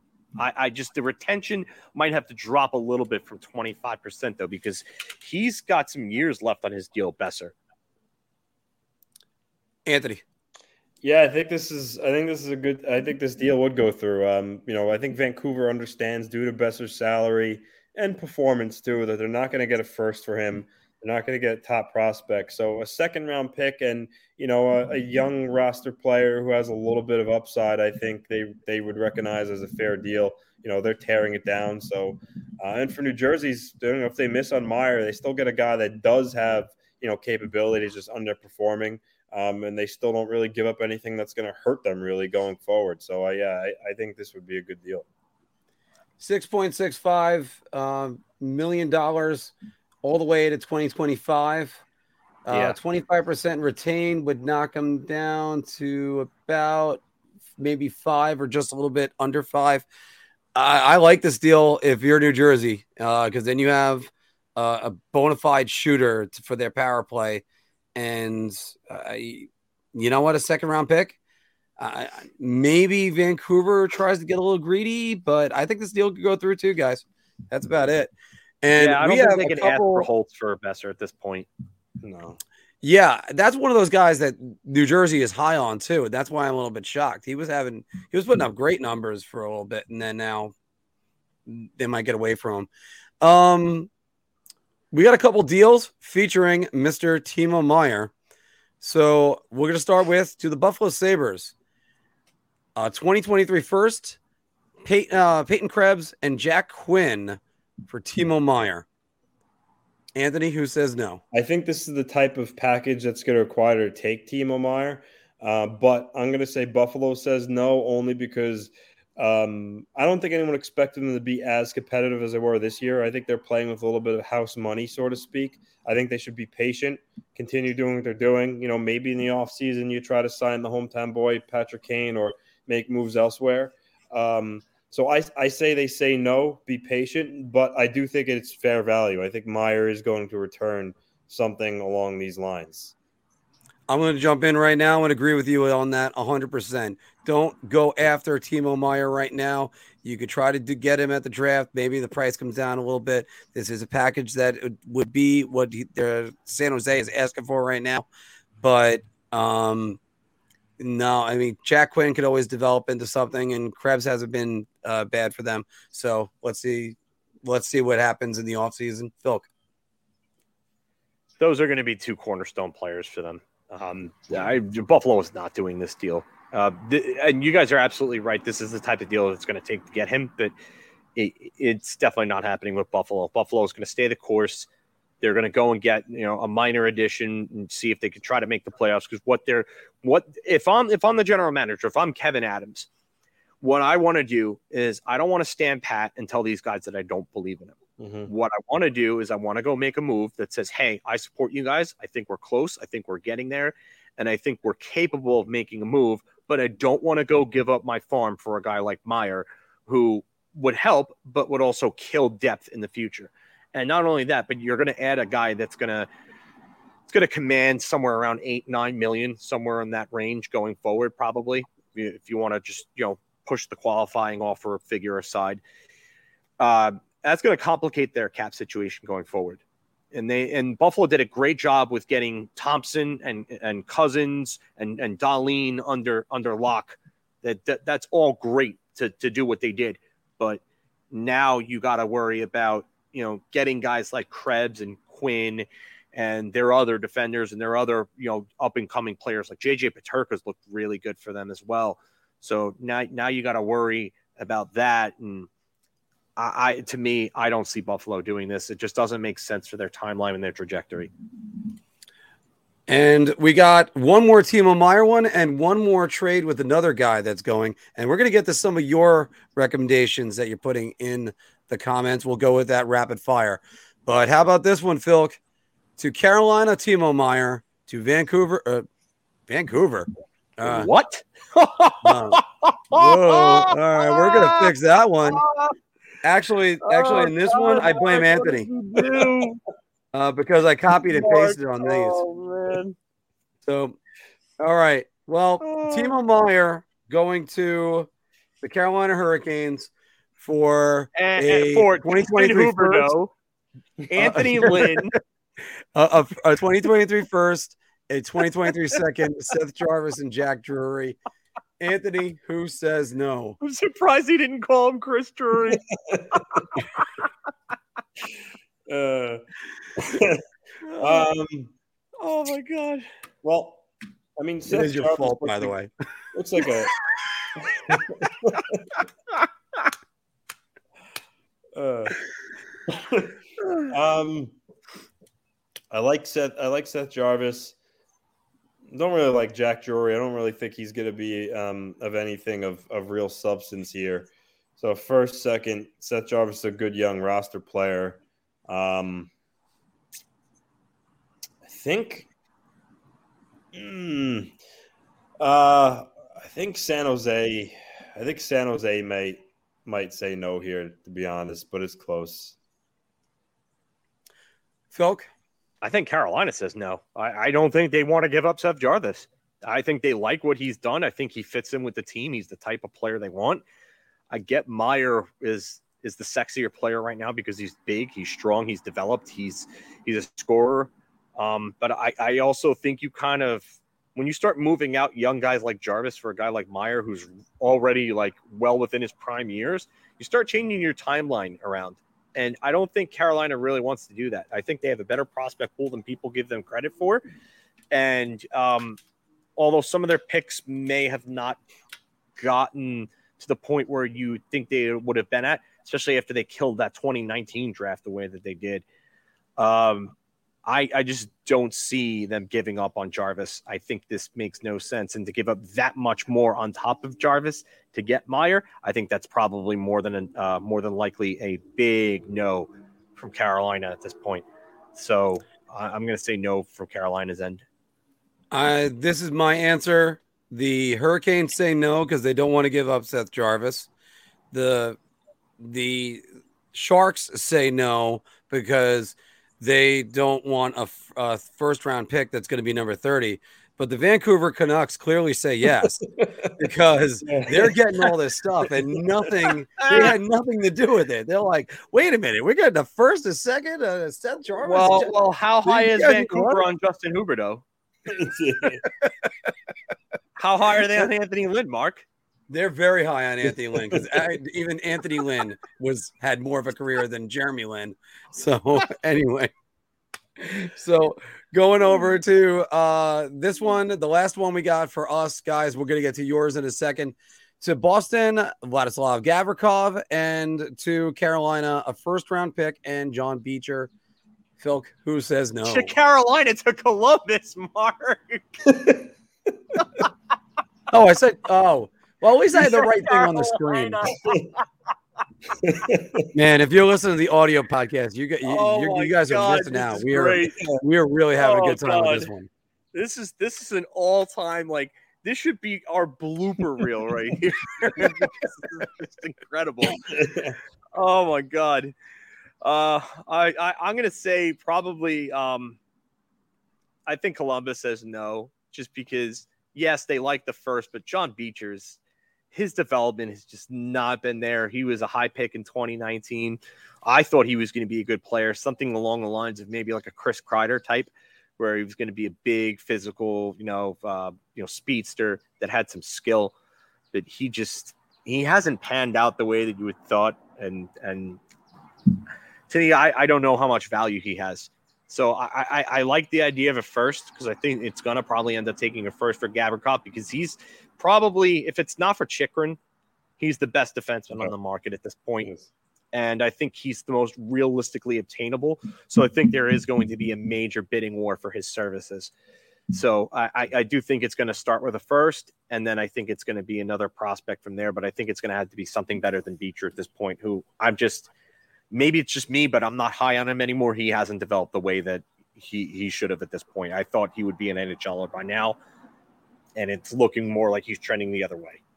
I'll stop. I'll step in on this one real quick. Yeah, absolutely. Columbus says no. That's that's it on that. Anthony. Yeah, I'm not sure. I mean, I, I know they're going to get a first for Gavrikov, but they're also realistic and they're not going to get like Gavrikov for like a first in Lysell, like a top prospect like that. I think no, Lysell's not going anywhere. Yeah, so not that deal. Beecher, Beecher still is a former first round pick.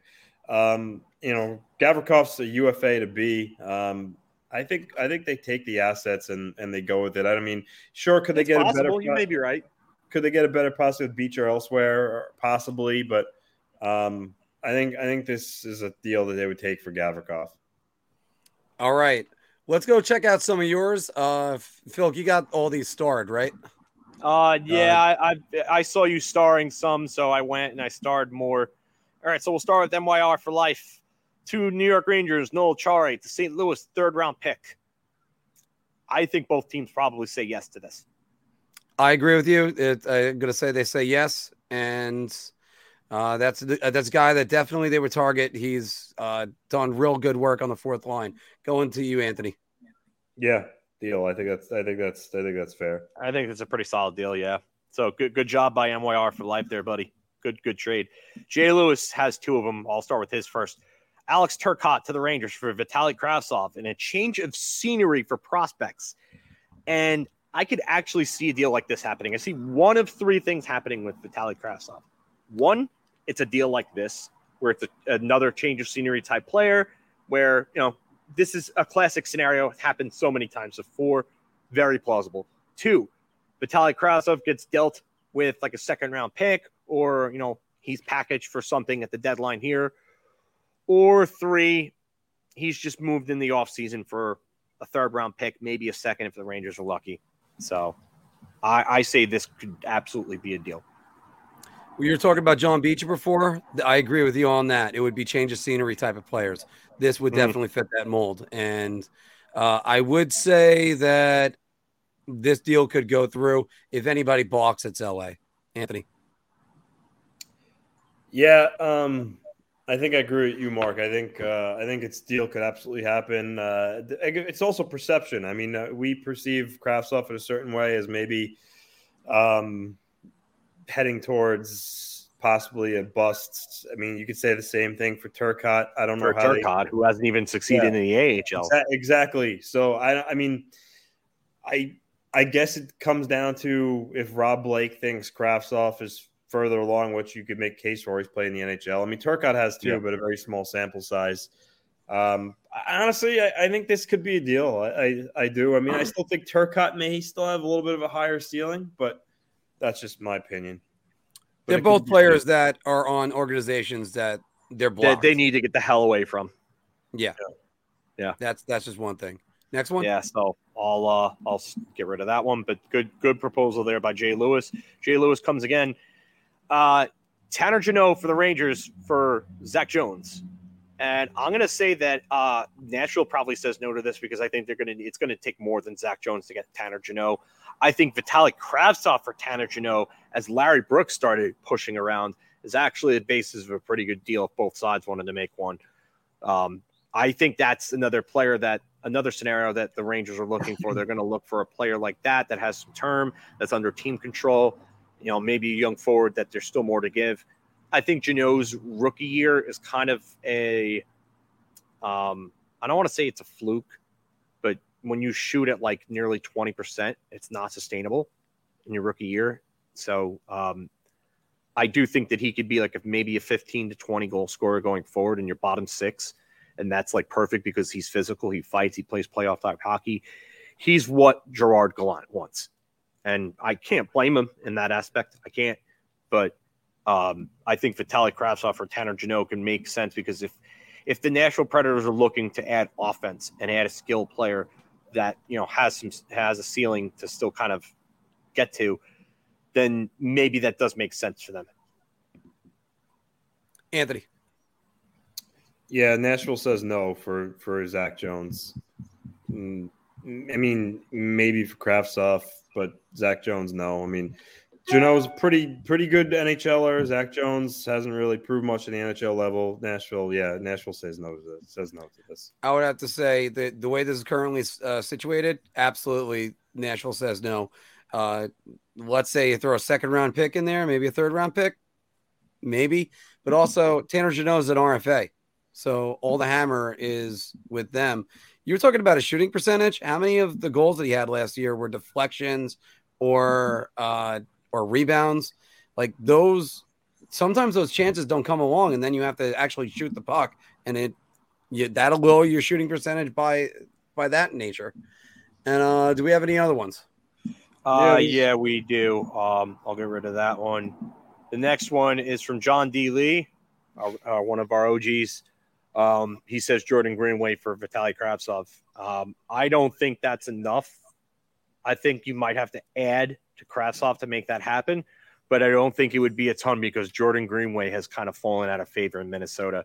I do like the idea of adding him though for the Rangers. I think that he would be a real good bottom six forward. Um, and you can kind of plug him on your second line too if you wanted to. I don't think that's ideal, but he would be one of those guys that could be like a big forward that would make space for Panarin and Trocheck if that's the line or whatever the case may be. So Jordan Greenway would be a player that I think the Rangers would like. Um, I just think it's going to be a little more than Vitaly Kravtsov to make that work. Anthony. Yeah, um, Minnesota says no. Um, you know, he has fallen off a little bit this year, but you know, two years ago he had 32 points. Last year he had 10 goals, so he's a useful bottom six player. Uh, got a lot of size, so the Rangers would have to offer up more to get Greenway. So Minnesota says no. Is it unfair to use the term Ryan Reaves with talent?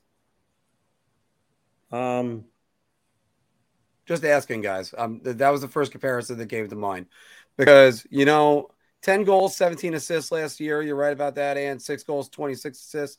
You know, this he could he could be a real good fourth liner for the Rangers. But right, but to answer the question, boys, he does play Yeah. a big, heavy game like Reaves. Um, he he's more of a grinded out game. Fight. Uh, yeah, he will fight too if necessary. Um, 69 penalty minutes last year. Yeah, so uh, I mean, I, I wouldn't say Reaves is a great comparable, um, but he's he's definitely a big power forward who who has some skill. I think there's a, a level that could still be unlocked with him. I, I I think there's, I think you just might need a change of scenery and some different line mates to make things work. So Yeah, you look at his rook his I guess that would be his rookie season. 81 games, 12 goals, 12 assists, 24 points. You know, big things were expected of him coming out with the World Junior team, but nah. yeah, Uh, do we have any other ones? yes, we have a few more. Um, Okay, keep, keep going. Comes through and says, What about Tyler Bertuzzi to Tampa at 50% retained for two seconds and a prospect? Well, uh, Chris, you gotta I'm gonna grade this one as an incomplete because you you don't you're not giving us who the prospect is. Um, I, I get it, Tampa Bay's prospect cupboard is very, very bare, especially after the Brandon Hagel trade. So they they don't have a lot to work with, but you got to give me a name here or some something else to work with. I get you're just trying to give us the framework, but I, I got to grade this as an incomplete at this point. So You'd have to Sorry. you'd have to say an actual NHL prospect. Yeah. not- yeah. sorry, bud. Uh, however, by the way, two seconds, that would be their 24, uh, 2024 and 2025. Even though their Yeah, championship I don't think they have a open right second this year, right? Uh, they Yeah. still they don't have a second this year. It would be the next two after that. So they don't draft bless they you. don't draft higher Thank than the third round until uh 2025 and that would be in the first round they would have a pick I I say Tampa has to say no on that. Uh, they got some great depth this year, so I think Tampa says no. But Anthony, Yeah, I don't think so. Uh, also, too, when you got to remember when you retain when you re- you when you retain salary on a player, that usually increases what you have to give up a little bit more. Um, so I, Yeah. I, I think I think Detroit could get more than that for Bertuzzi retained. Okay. Oh, I got I got another one here. I got two more actually. David Wood comes in and says uh, Bertuzzi at 50% retained for Kravtsov, Jones, and a 2023 second round pick. Um, I think this is close. I'm not sure if Detroit says yes, but it's close. Um, I I am very 50-50 on this one because I, I could see Detroit saying yes. I could also see them saying no. I, it just it's very close. I don't know if the the Bertuzzi necessarily gets a first round pick with the way that he's been this season, the fact that he's been injured, but thi- this is very very close. I'm gonna go with it goes through. I think it goes through. That would give them I'm probably second gonna round picks this Lose my power on my laptop, boys. So I'm just letting you know. No, no problem. So we'll wrap this up and get to Q and A now. Uh, but yeah, so I, I think this goes through. That would give St. Louis, not St. Louis, sorry, Detroit, because they have St. Louis's pick. That's what I I was looking at. But uh, that's gives them three second round picks this year, and you can move around in the draft. Then, you know what? I got I got to go with this. So yeah, Anthony. I don't. I'm not sure. Um, I mean, Kravtsov could still be viewed as maligned and you know uh, trending down. Um, hasn't really proved anything. Uh, Zach Jones uh, hasn't proved anything at the NHL level. Um, you know, so and also with Bertuzzi, fifty percent retained. I mean, this is a guy that's that's scored sixty points before in his career mark. I, I think you have to give up a little bit more for Tyler Bertuzzi, especially at 50 percent retained for you know two guys who you know haven't really done much at the NHL level. All right. Uh yeah, we got to ask for more of these trades on a different time. We're going to actually just wrap up this side of this. Let's get to some Q&A. Let's uh also get some notes out there. Uh See, we, and I just I just lost all my co-hosts all of a sudden. So, uh, because I was going to ask Anthony if he has any any NHL news or notes. I guess I'll I'll take a couple more of these real quick. But uh Nick Bjugstad to the Rangers and to Arizona, two thirds, a fourth round pick, and Hajek. Uh, the Rangers say no. That's too much for Nick Bjugstad. I mean, Nick Bjugstad is not what he was with Florida. Uh, Isaac Howard or Cal Foote were the prospects he was looking at. Uh, you know what? Maybe like an Isaac Howard. Um, Benito to the Rangers, 25% retained for a fourth and seventh. I think that isn't a bad one. So that's all right with that. Yeah, I had to All kind right. of reposition because of the the laptop, but I, I'm I'm am gonna have to wrap this up soon. So Oh, no problem. I mean, you're got a lot to, to do with family, so it's uh there's there's a lot that has to go with that. I know Anthony, you're still there in audio, right? All right, I thought I, I thought I heard him a second ago. Kravtsov for Zuccarello straight up. Yeah, I wish. Yeah, um, I think Minnesota might say no on that one. Yeah, maybe, maybe just. uh, Char- Stephen Lawrence to the Rangers for a third in 2023. Uh, I like the player. I, I don't know if he's worth a third round pick, though. I'm going to go give up a third. I, I think I'd rather give it up for Tyler Motte than Stephen Lawrence. That's just me. By the way, Phil, do you have any other um news around the league that broke around recently? Not really. Um, it's really just the Chychrun talk at this point. Um, he, it, it's it's really just it's it's Gavrikov and Chychrun that we're waiting on at this point. Yeah, yeah, Christy, Con- Connor McDavid on waivers. Yeah, I bet. I bet. Which, by the way, we were talking about the different uh, trade deadlines. The waiver deadline in baseball, all players go through waivers. That that that's just a, play, people don't for, forget about that because it's a, it's a matter of if they put them through waivers and they revoke them. That's the thing. Because I mean, there's lots of times they'll they'll put their guys through waivers and then be like, uh, just and they're just doing it for due diligence purposes. They're not doing it for anything else.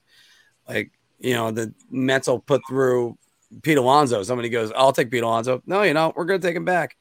There you go. Because uh, that does happen a good amount with a lot of these uh, things. Going back to going back to this, I mean, by the way, uh, Saturday afternoon, Islanders had that loss in in overtime.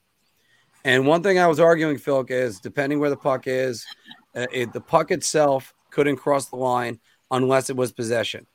Now, talking with fans that day, all of them said that's not possession, kicking it to your to your stick. Uh, your stick. It you is. told me it is.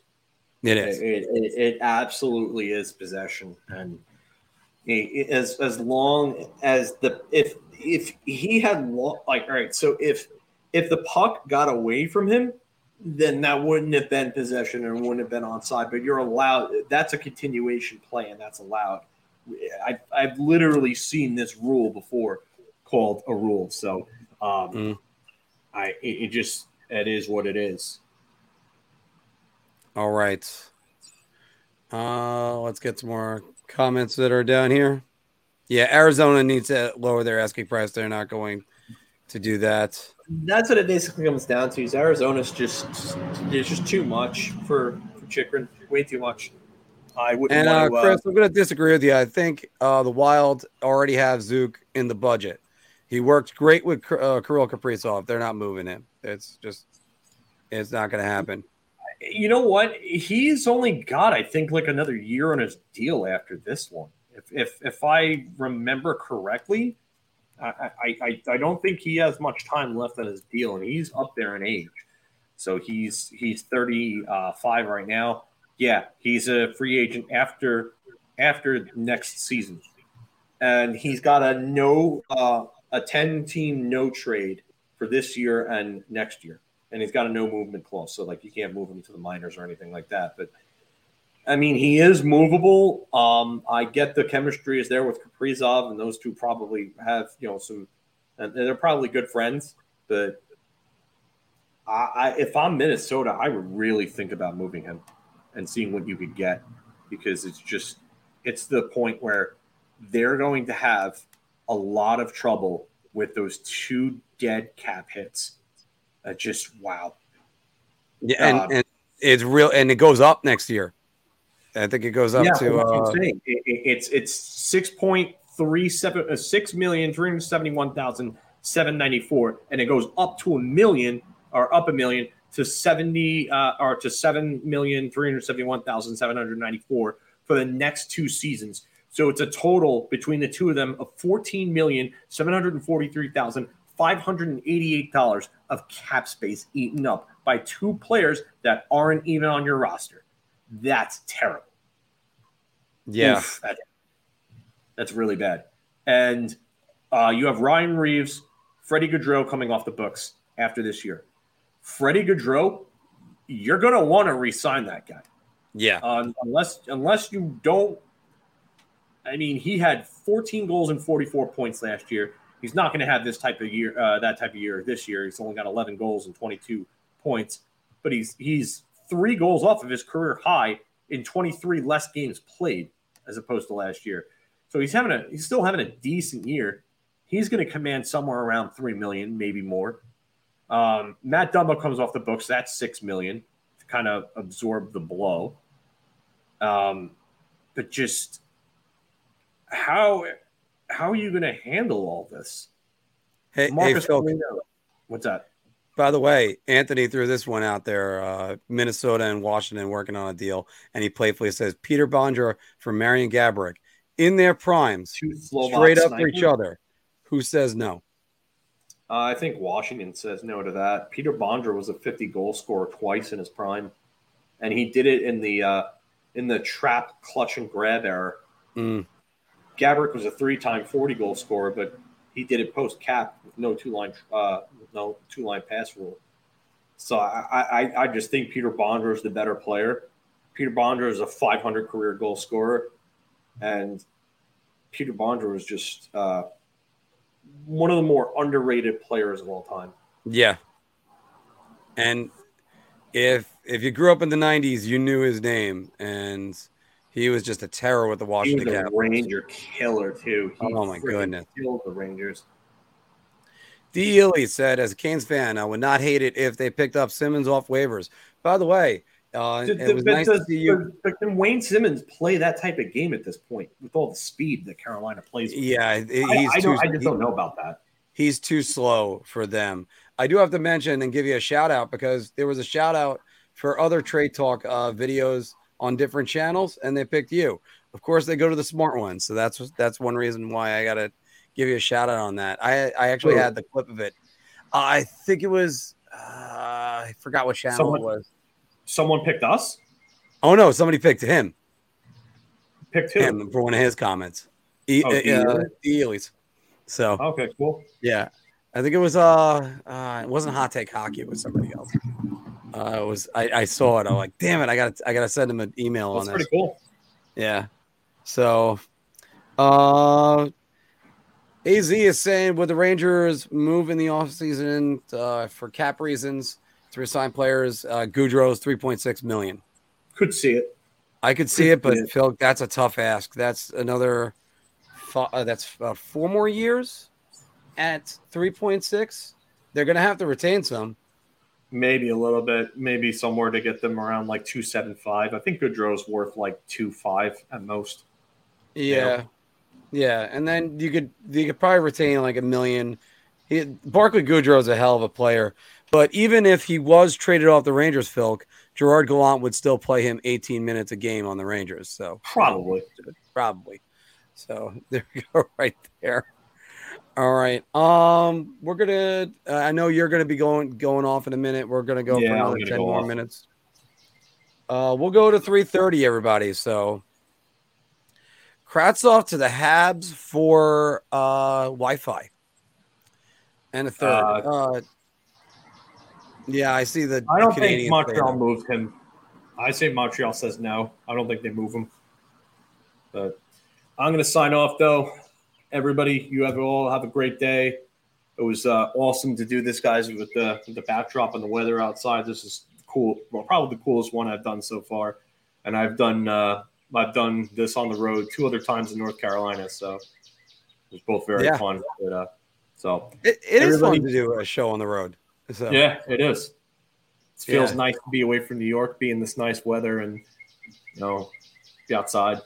So Uh, I'm definitely gonna have to do one in Arizona when uh, at least one in May. So I know that, and I, I know there's gonna be other trips go. that are gonna be booked. Phil, enjoy Florida the rest of the weekend. will do, guys. Everybody, take care. Let's go Rangers. Um, I'll try to keep everybody updated on the Big Apple Hockey page on Facebook if I can do a final buzzer. It just depends on where I am tonight um, after the game. So maybe maybe I could do one, maybe even tomorrow if I have some time and just do a quick one. Uh, who knows? But I'll keep you all updated. Uh, D saying, come to the stadium game, And- I wish. and believe me, I I wish, and I was My really hoping to try to get there. kill me if I if I if I ended up going to Carolina by myself. so that, that's not going to happen. All right, Phil, take, Take it easy. care, Have a great time. Let's go Rangers. All right.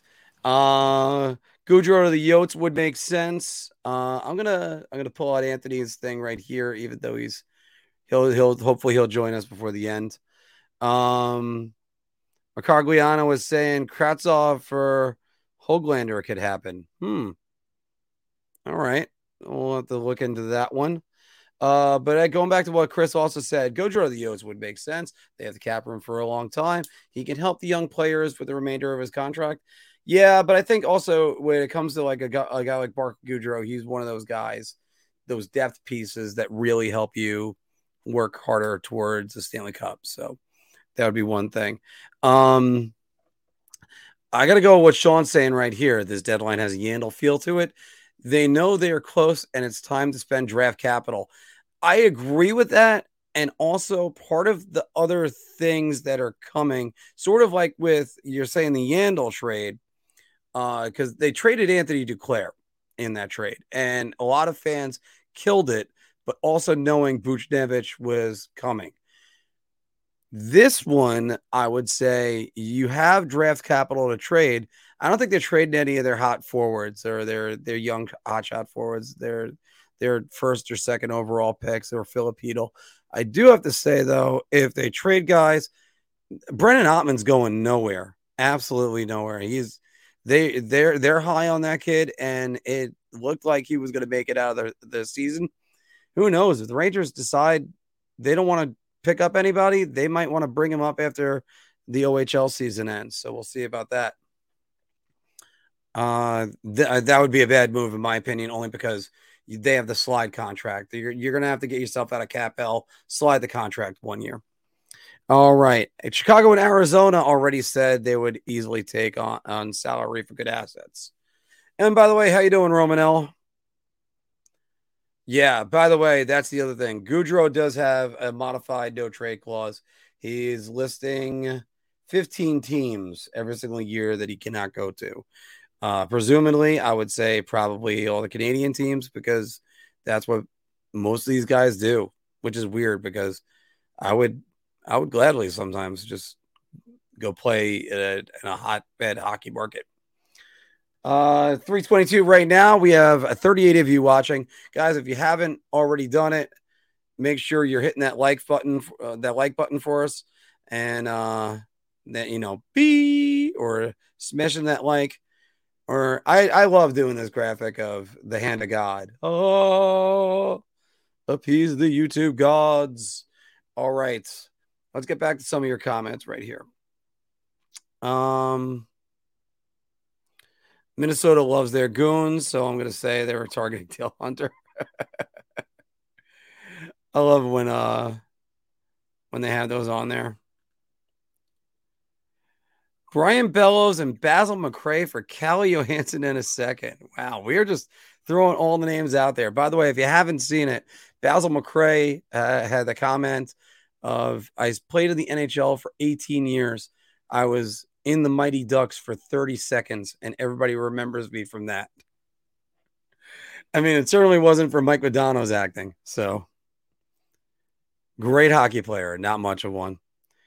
Iceman, I do think everybody is going uh, just, you know, Max Domi gets traded now at every single trade deadline, I think. So, because he's going on this one, he went on the last one. Kind of interesting what happens with Max Domi in the rest of his career. But uh, I think it would be too much of an ask. But you know what? Maybe. Hard to, it's hard to gauge what Max Domi brings. I don't even know anymore. So, uh, uh just me saying, play in Canada and you have a nightmare taxes. Yep. What do I think the likelihood of Kane coming to the Rangers still is? Sean is asking, and I gotta ask. I gotta say this. Nope. I don't think it's happening. I think that's I don't think they got the deadline cap space right now. I'm on the Rangers cap friendly, and they have 1.6 million dollars in deadline cap space. Absolutely not. They'd be better off trying to get that fourth line center, shoring up that fourth line. And uh, as you guys mentioned before, there's a the and I even mentioned it before. AZ saying Sean Lafferty would be a perfect fourth line center for the New York Rangers. I agree that extra year on his deal could be a sticking point to, to get that up there. Music is in the comments, but I'm going to get to you in one second. Uh, Jay is saying hike to the Senators for Austin Watson. I'm going to have to do further research on that because Austin Watson Austin Watson sounds like a NASCAR driver right now in my head. Uh, I don't have the most thorough knowledge of prospects. That's why I got Phil and Anthony for that. Music's is saying that the Rangers do play the Devils in the first round. Do you predict the Devils goaltending holding up? Here's the thing. Uh, no, I don't. Uh, music's. I think that you hit the nail on the head with this one, and I talk about this all the time. Career high, I believe, for um, uh, for Vitek Vanecek in a season is 42, maybe 43 games, and I have something uh that I have something that I could say, and yeah, we got we, we got this news that's breaking that we've we've known this for a while. We've kept it on under our hats, but uh, uh Patrick Kane is interested in the New York Islanders, and he's not going to go there to be a rental. I've been told, but I do have this question whenever I, I ask about goaltenders conditioning and endurance. I always called it the Jaroslav Halak rule, but now maybe lower that number because a lot more teams are using tandems. But okay, yeah, and he could still go to Dallas for this year and end up signing anywhere he wants in the offseason, including uh by the way, Jay, thank you. Watson, tough physical center. I'll take a look at those. Um, I'll take a look at his numbers in a second, especially before 330 hits. Uh, so when it comes to goaltenders that aren't accustomed to playing every single game, the Stanley Cup playoffs ends up showing that they can get gassed pretty easily. Uh, which actually I thought Igor was gassed at the beginning of last year. He and he got his second win pretty pretty good. So can Vitek Vanecek do it? I don't know about that. I just I just don't know about that. Uh, here's an interesting name. Let me throw that out there. Uh, yeah, Kane said it basically was that that was one of the places that he was looking at. He's it's still hard for anybody to just fathom this is where I'm going to move on with my career. Chris Frost is saying, How about Pius Suter, the Rangers for Kravtsov and Gauthier? Um, let me look up what uh, Pius Suter is making with Detroit because I can't believe Detroit snapped on him. But 3.25, he is a UFA. That could be that could be an option. How about this one? Oskar Sundqvist. Oskar Sundqvist would fit more the, the, the mold. And uh, 2.75, he's a UFA at the end, pure rental. That's not a bad decision to go for Oskar Sundqvist. He already helped, I believe, the St. Louis Blues win the cup in 2019. And yes, he was on that team. So it was that was one of those guys that in daily fantasy I would always take him and he would always produce. So yeah, I would I would actually think Oskar Sundqvist would be a better addition. Let's see what we got here. Watson on the faceoffs. Let's see.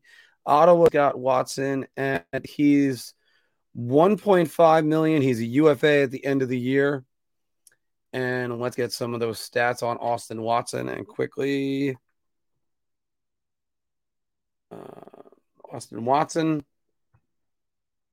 Uh, his faceoff percentage is only about 40%. Uh, he tends to fit more in the mold of a winger. Four goals to assists, uh, uh, six points, minus 11.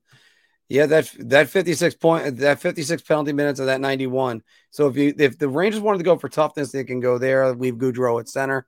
But no, I, um it's not a bad decision. And obviously Tyler Motte is there. Here's a question: Does Ottawa now the guys poo pooed it before, but does Ottawa stick with uh with their roster, even though they're at 55 points? They're within shouting distance of the New York Islanders right now and and the Washington Capitals. They Ottawa has 53 games played, Detroit and Buffalo 52. Ottawa's got 55 points, Detroit Buffalo 56. 61 is Washington currently in the playoffs. So both of those teams have at least three games, all three of them, if not four of them, which is Buffalo and Detroit, have four games in hand. But you got to win those games. And the thing is, they're gonna they're gonna have some games against each other. So that's what's gonna make that a little bit more interesting. All right, let's go on. Uh, but yes, Patrick Kane did have some doubt. Um, uh, Patrick Kane did have some interest in the New York Islanders. He's a big fan of Mathew Barzal. Although right now, Mathew Barzal better get working on that game to justify that contract. Um, NYR for Life is saying, do the Rangers re-sign Niko Mikkola at the end of the season? Kaapo seems very excited to have a fellow Finnish player on the team. Let's see what we got Mikkola making right now. I think he's only making just under a million, maybe a little bit less. And yes, it does help when you have somebody to associate with. Um, Mikkola is making 1.9. Can they do it? It's going to be a tight squeeze. It's going to be a Tyler Motte situation, sort of like last year, where they might need to uh they might they might need to part ways with him at the end if they can't get the number that they want. So that would uh, but also, you know, Miko has been a Ranger for two games. Let's see how he plays. Uh yes, and that is true. He does have interest in the New York Islanders. Pius Suter would, uh, Chris Frost is saying Pius Suter would have better depth scoring than Sundqvist. Plus, playing with Goody and VZ would be nasty. I think uh, VZ is on that line with Trocheck and Kreider the rest of the season. I think that's they're going to use that as a shutdown line, and they've been doing pretty well.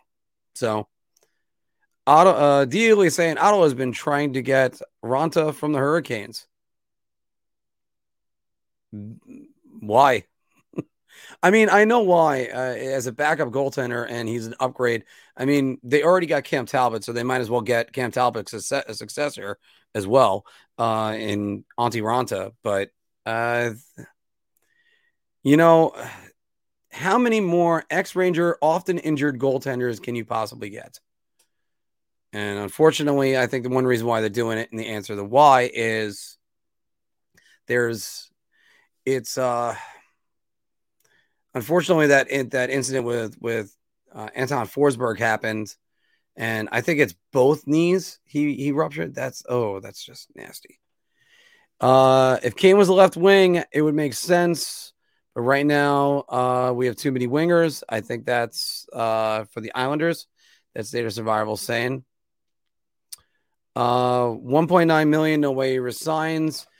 David saying, uh, you have Ben Harpur and the team likes Robinson. Yes, they do. So I would have to say again, is a Tyler Motte situation. Does it actually work like like that he wants to stay? Can they get the right price? Brett is saying Harpur better than Mikkola anyway. And you know what? Harpur is Harpur is definitely a good depth piece. He, I think he's going to be better than Justin Braun was last year. How about that, everybody? A Justin, or actually got it right. And uh, I think that's that's definitely the better comment. Uh, or the better defenseman to go with. Talbot uh, Talbot's injured, yes, because he always like it's. But by the way, Steven, thank you very much. Welcome to the show. Uh, there's there's too many of these. Uh, just goalies going down. Raanta's always injured.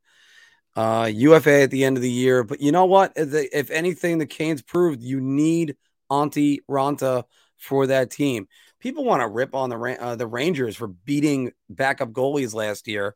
Again, first off, Pittsburgh had that series won.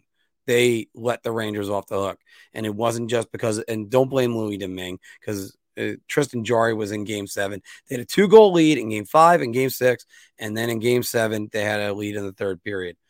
Um, then uh, they get Antti Raanta, who did not look like a backup at all until he let in one bad goal in game six, and then the Rangers just smoked him in game seven. So, um, Patrick saying, Bro, Kane could show us the way to the promised land. His numbers are still solid as hell. Let's go, Islanders. The only thing I would be concerned about with Patrick Kane being on the New York Islanders is the you have two pass happy uh, guys on the power play. You need some guys that are just going to shoot the puck. Chris Frost is saying, what about Varley to the Knights for Hill and Martinez? I think that deal, if the Islanders drop out of the playoff race, is likely, but unfortunately, they're still in it. Because also, by the way, uh, Scott Mayfield is going to have value at the deadline if the Islanders drop out of it, but I don't think they're going to. Brian DeHubby is saying, trade Halak. He's been playing great and his value is high. Uh, they're going. Uh, we're going to ride Chesty to the playoff as always. You're correct on that. There's only one bit of bad news, and it's funny to say it. Jaroslav Halak has got a no move clause, and I believe it's a full no move clause. Yep. full no move clause for Yaroslav Locke.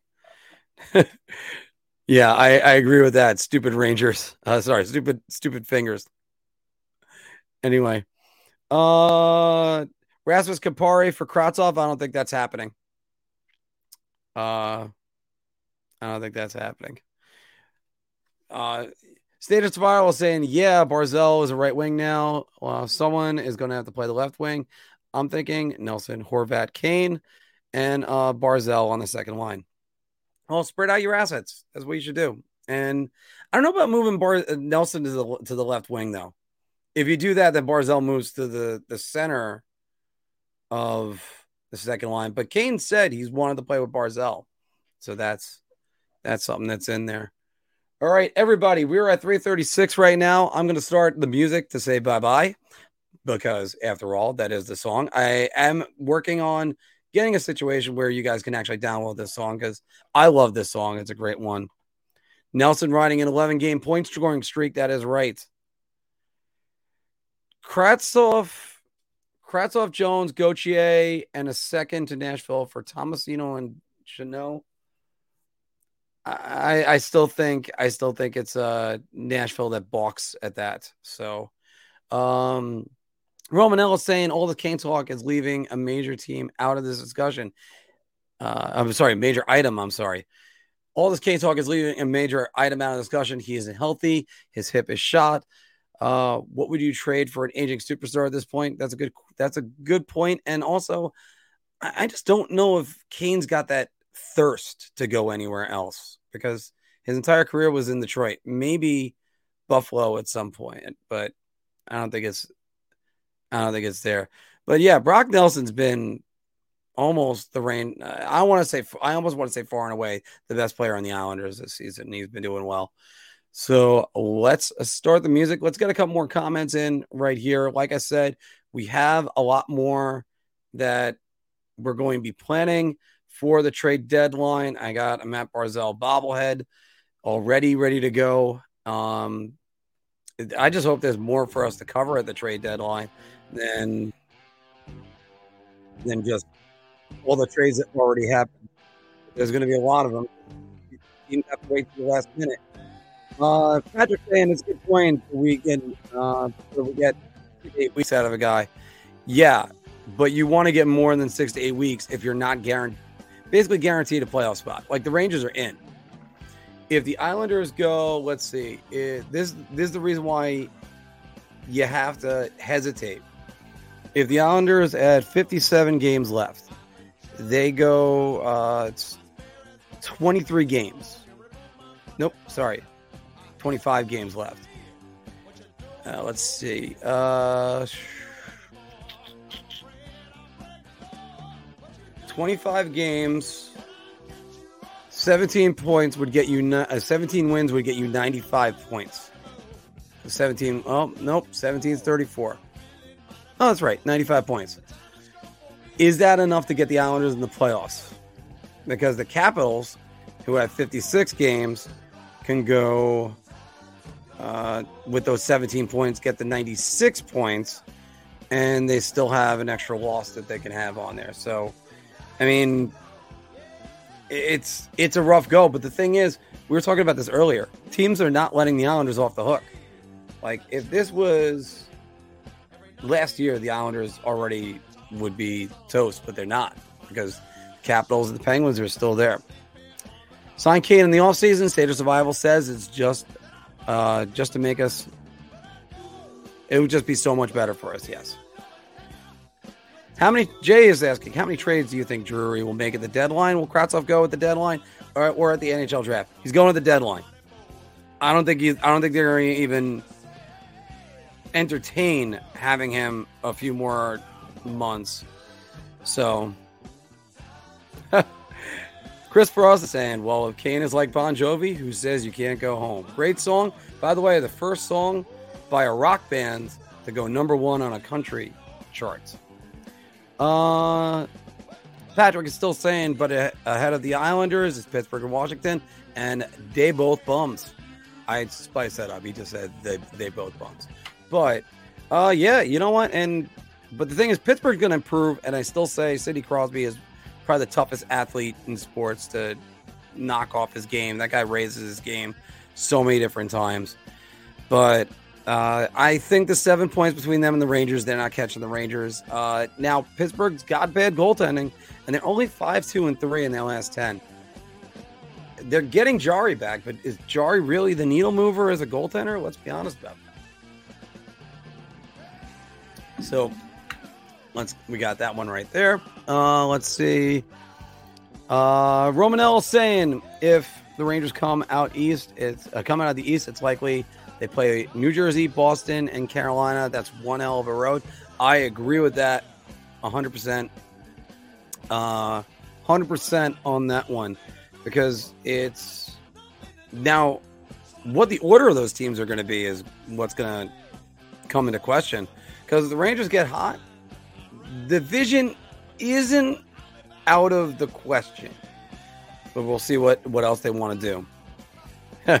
Jarry is the Islanders' favorite goaltender. I agree with that one 100%. And he had money on the Islanders in that series because that pass he made to Josh Bailey was still ridiculous.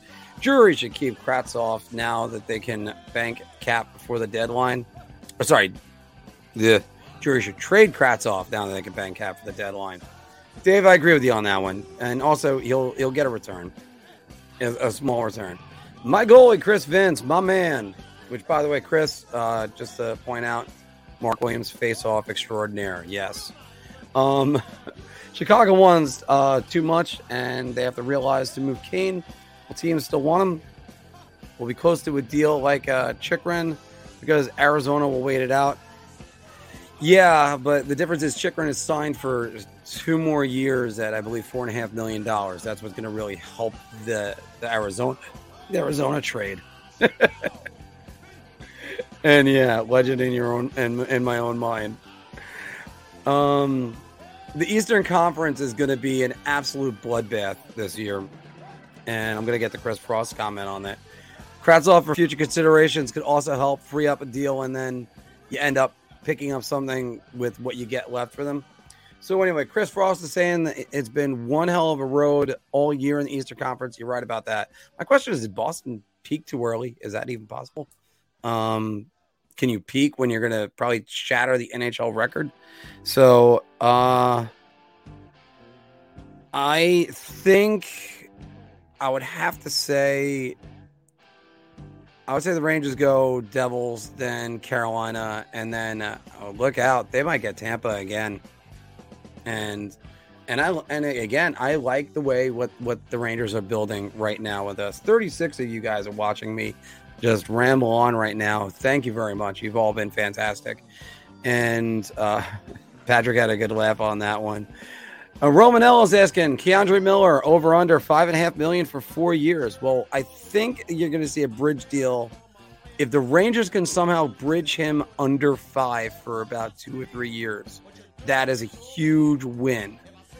I, he's not getting eight million dollars, not right now, and arbitration might be involved, but they might uh, all these arbitration cases. Nobody wants to go to arbitration, so uh, yeah, it's it's going to be interesting on what Miller gets. But if Miller can somehow come in on, that's a good number, Romanella. But if Miller can somehow get closer to five or maybe even four point five, and only do it for three years, and then keep an RFA year in there, and then you can pay him on the next one that would really help. Uh, Patrick is saying just how scary Tampa is at this point in in the postseason. Hardest goalie to eliminate in in the NHL is Andrei Vasilevskiy. Yeah, Miller would get the uh, Noah Dobson contract. I agree with that one, Anthony. See, Anthony's always still here with with me in spirit.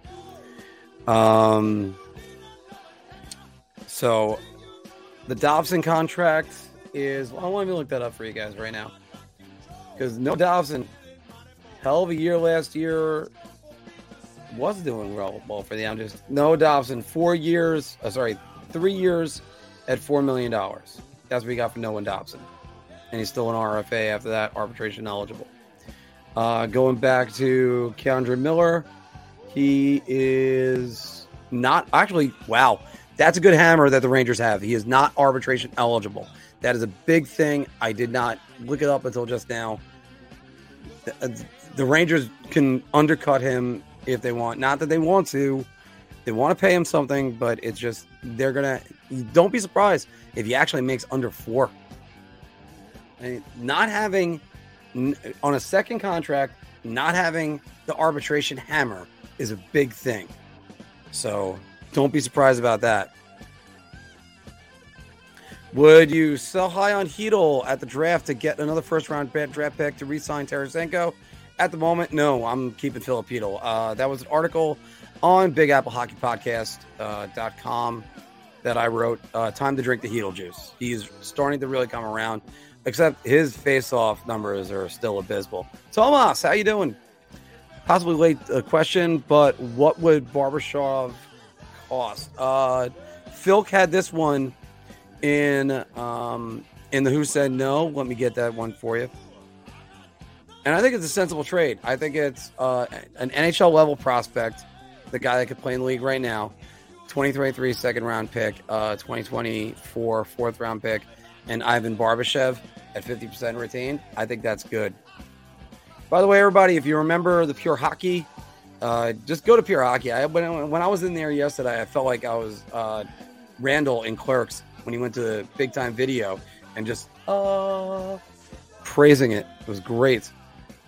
Awesome day. So, but everybody, it is time to end the show today. And it's always it's always fantastic doing these shows. Right now, 34 of you that are still watching. Uh, we're gonna sign it off for today. If we get some major breaking news, we will definitely come back on. It, if it's not just me, it'll be Anthony. If it's not just all of us, we'll, we're we're, we're always going to be around because whenever trades are made or games are played, we're here. Come right back up. And thank you, Jay. Oh, I have not seen Clerks the Ray. I have not seen it. I heard all the jokes misfired, but I mean, I, I owe it to the Clerks because I love, I love uh, the second movie especially. Patrick, thank you very much because again, it's it's great to do this. Uh, I haven't been able to do much work on Instagram the last couple days, uh, so also there's uh, lots of stuff to go with there. Uh, so tonight, I'm expecting the Rangers are going to take care of business against the Vancouver Canucks. They they're probably heavy favorites. Don't sleep on them because that's where the Rangers almost lost to Vancouver um, a week ago. So don't don't do that. Uh, go beat the team while they're down, and especially while Thatcher Demko is not in the nets for them. And uh, J- yeah, Jay, thank you. And uh, oh yeah, hey, by the way, I never I didn't say that for you, Patrick. Sorry. Thanks for streaming, brother. Let's go Islanders. I have to throw that one in for you, even though those words certainly cannot come out of my mouth. Uh, any trades before the deadline, or they wait until the third? I think that's going to be an interesting situation, Jay. And I think there is going to be trades. There's definitely going to be some trades that are going to be made. I could see the Rangers waiting till the third, though, seeing if some prices can come down. That would be something. Oh, by the way, actually, my cousin who played this, uh, who played this song, uh, unfortunately, he's been gone 11 years. Uh, but uh, his daughter plays in Huntington and in uh, and in Farmingdale. I got to see her at the Villager last week. Karina Antonucci, go check her out, or even check out Karina Antonucci music on uh, Instagram because it's great to have a lot of talent everywhere in my family. I wonder where mine is. So, everybody, thank you very much for joining us, and we're going to be back. Uh, look for more segments from this show and some more segments that we're going to be doing throughout the week. Thank you very much, and take care.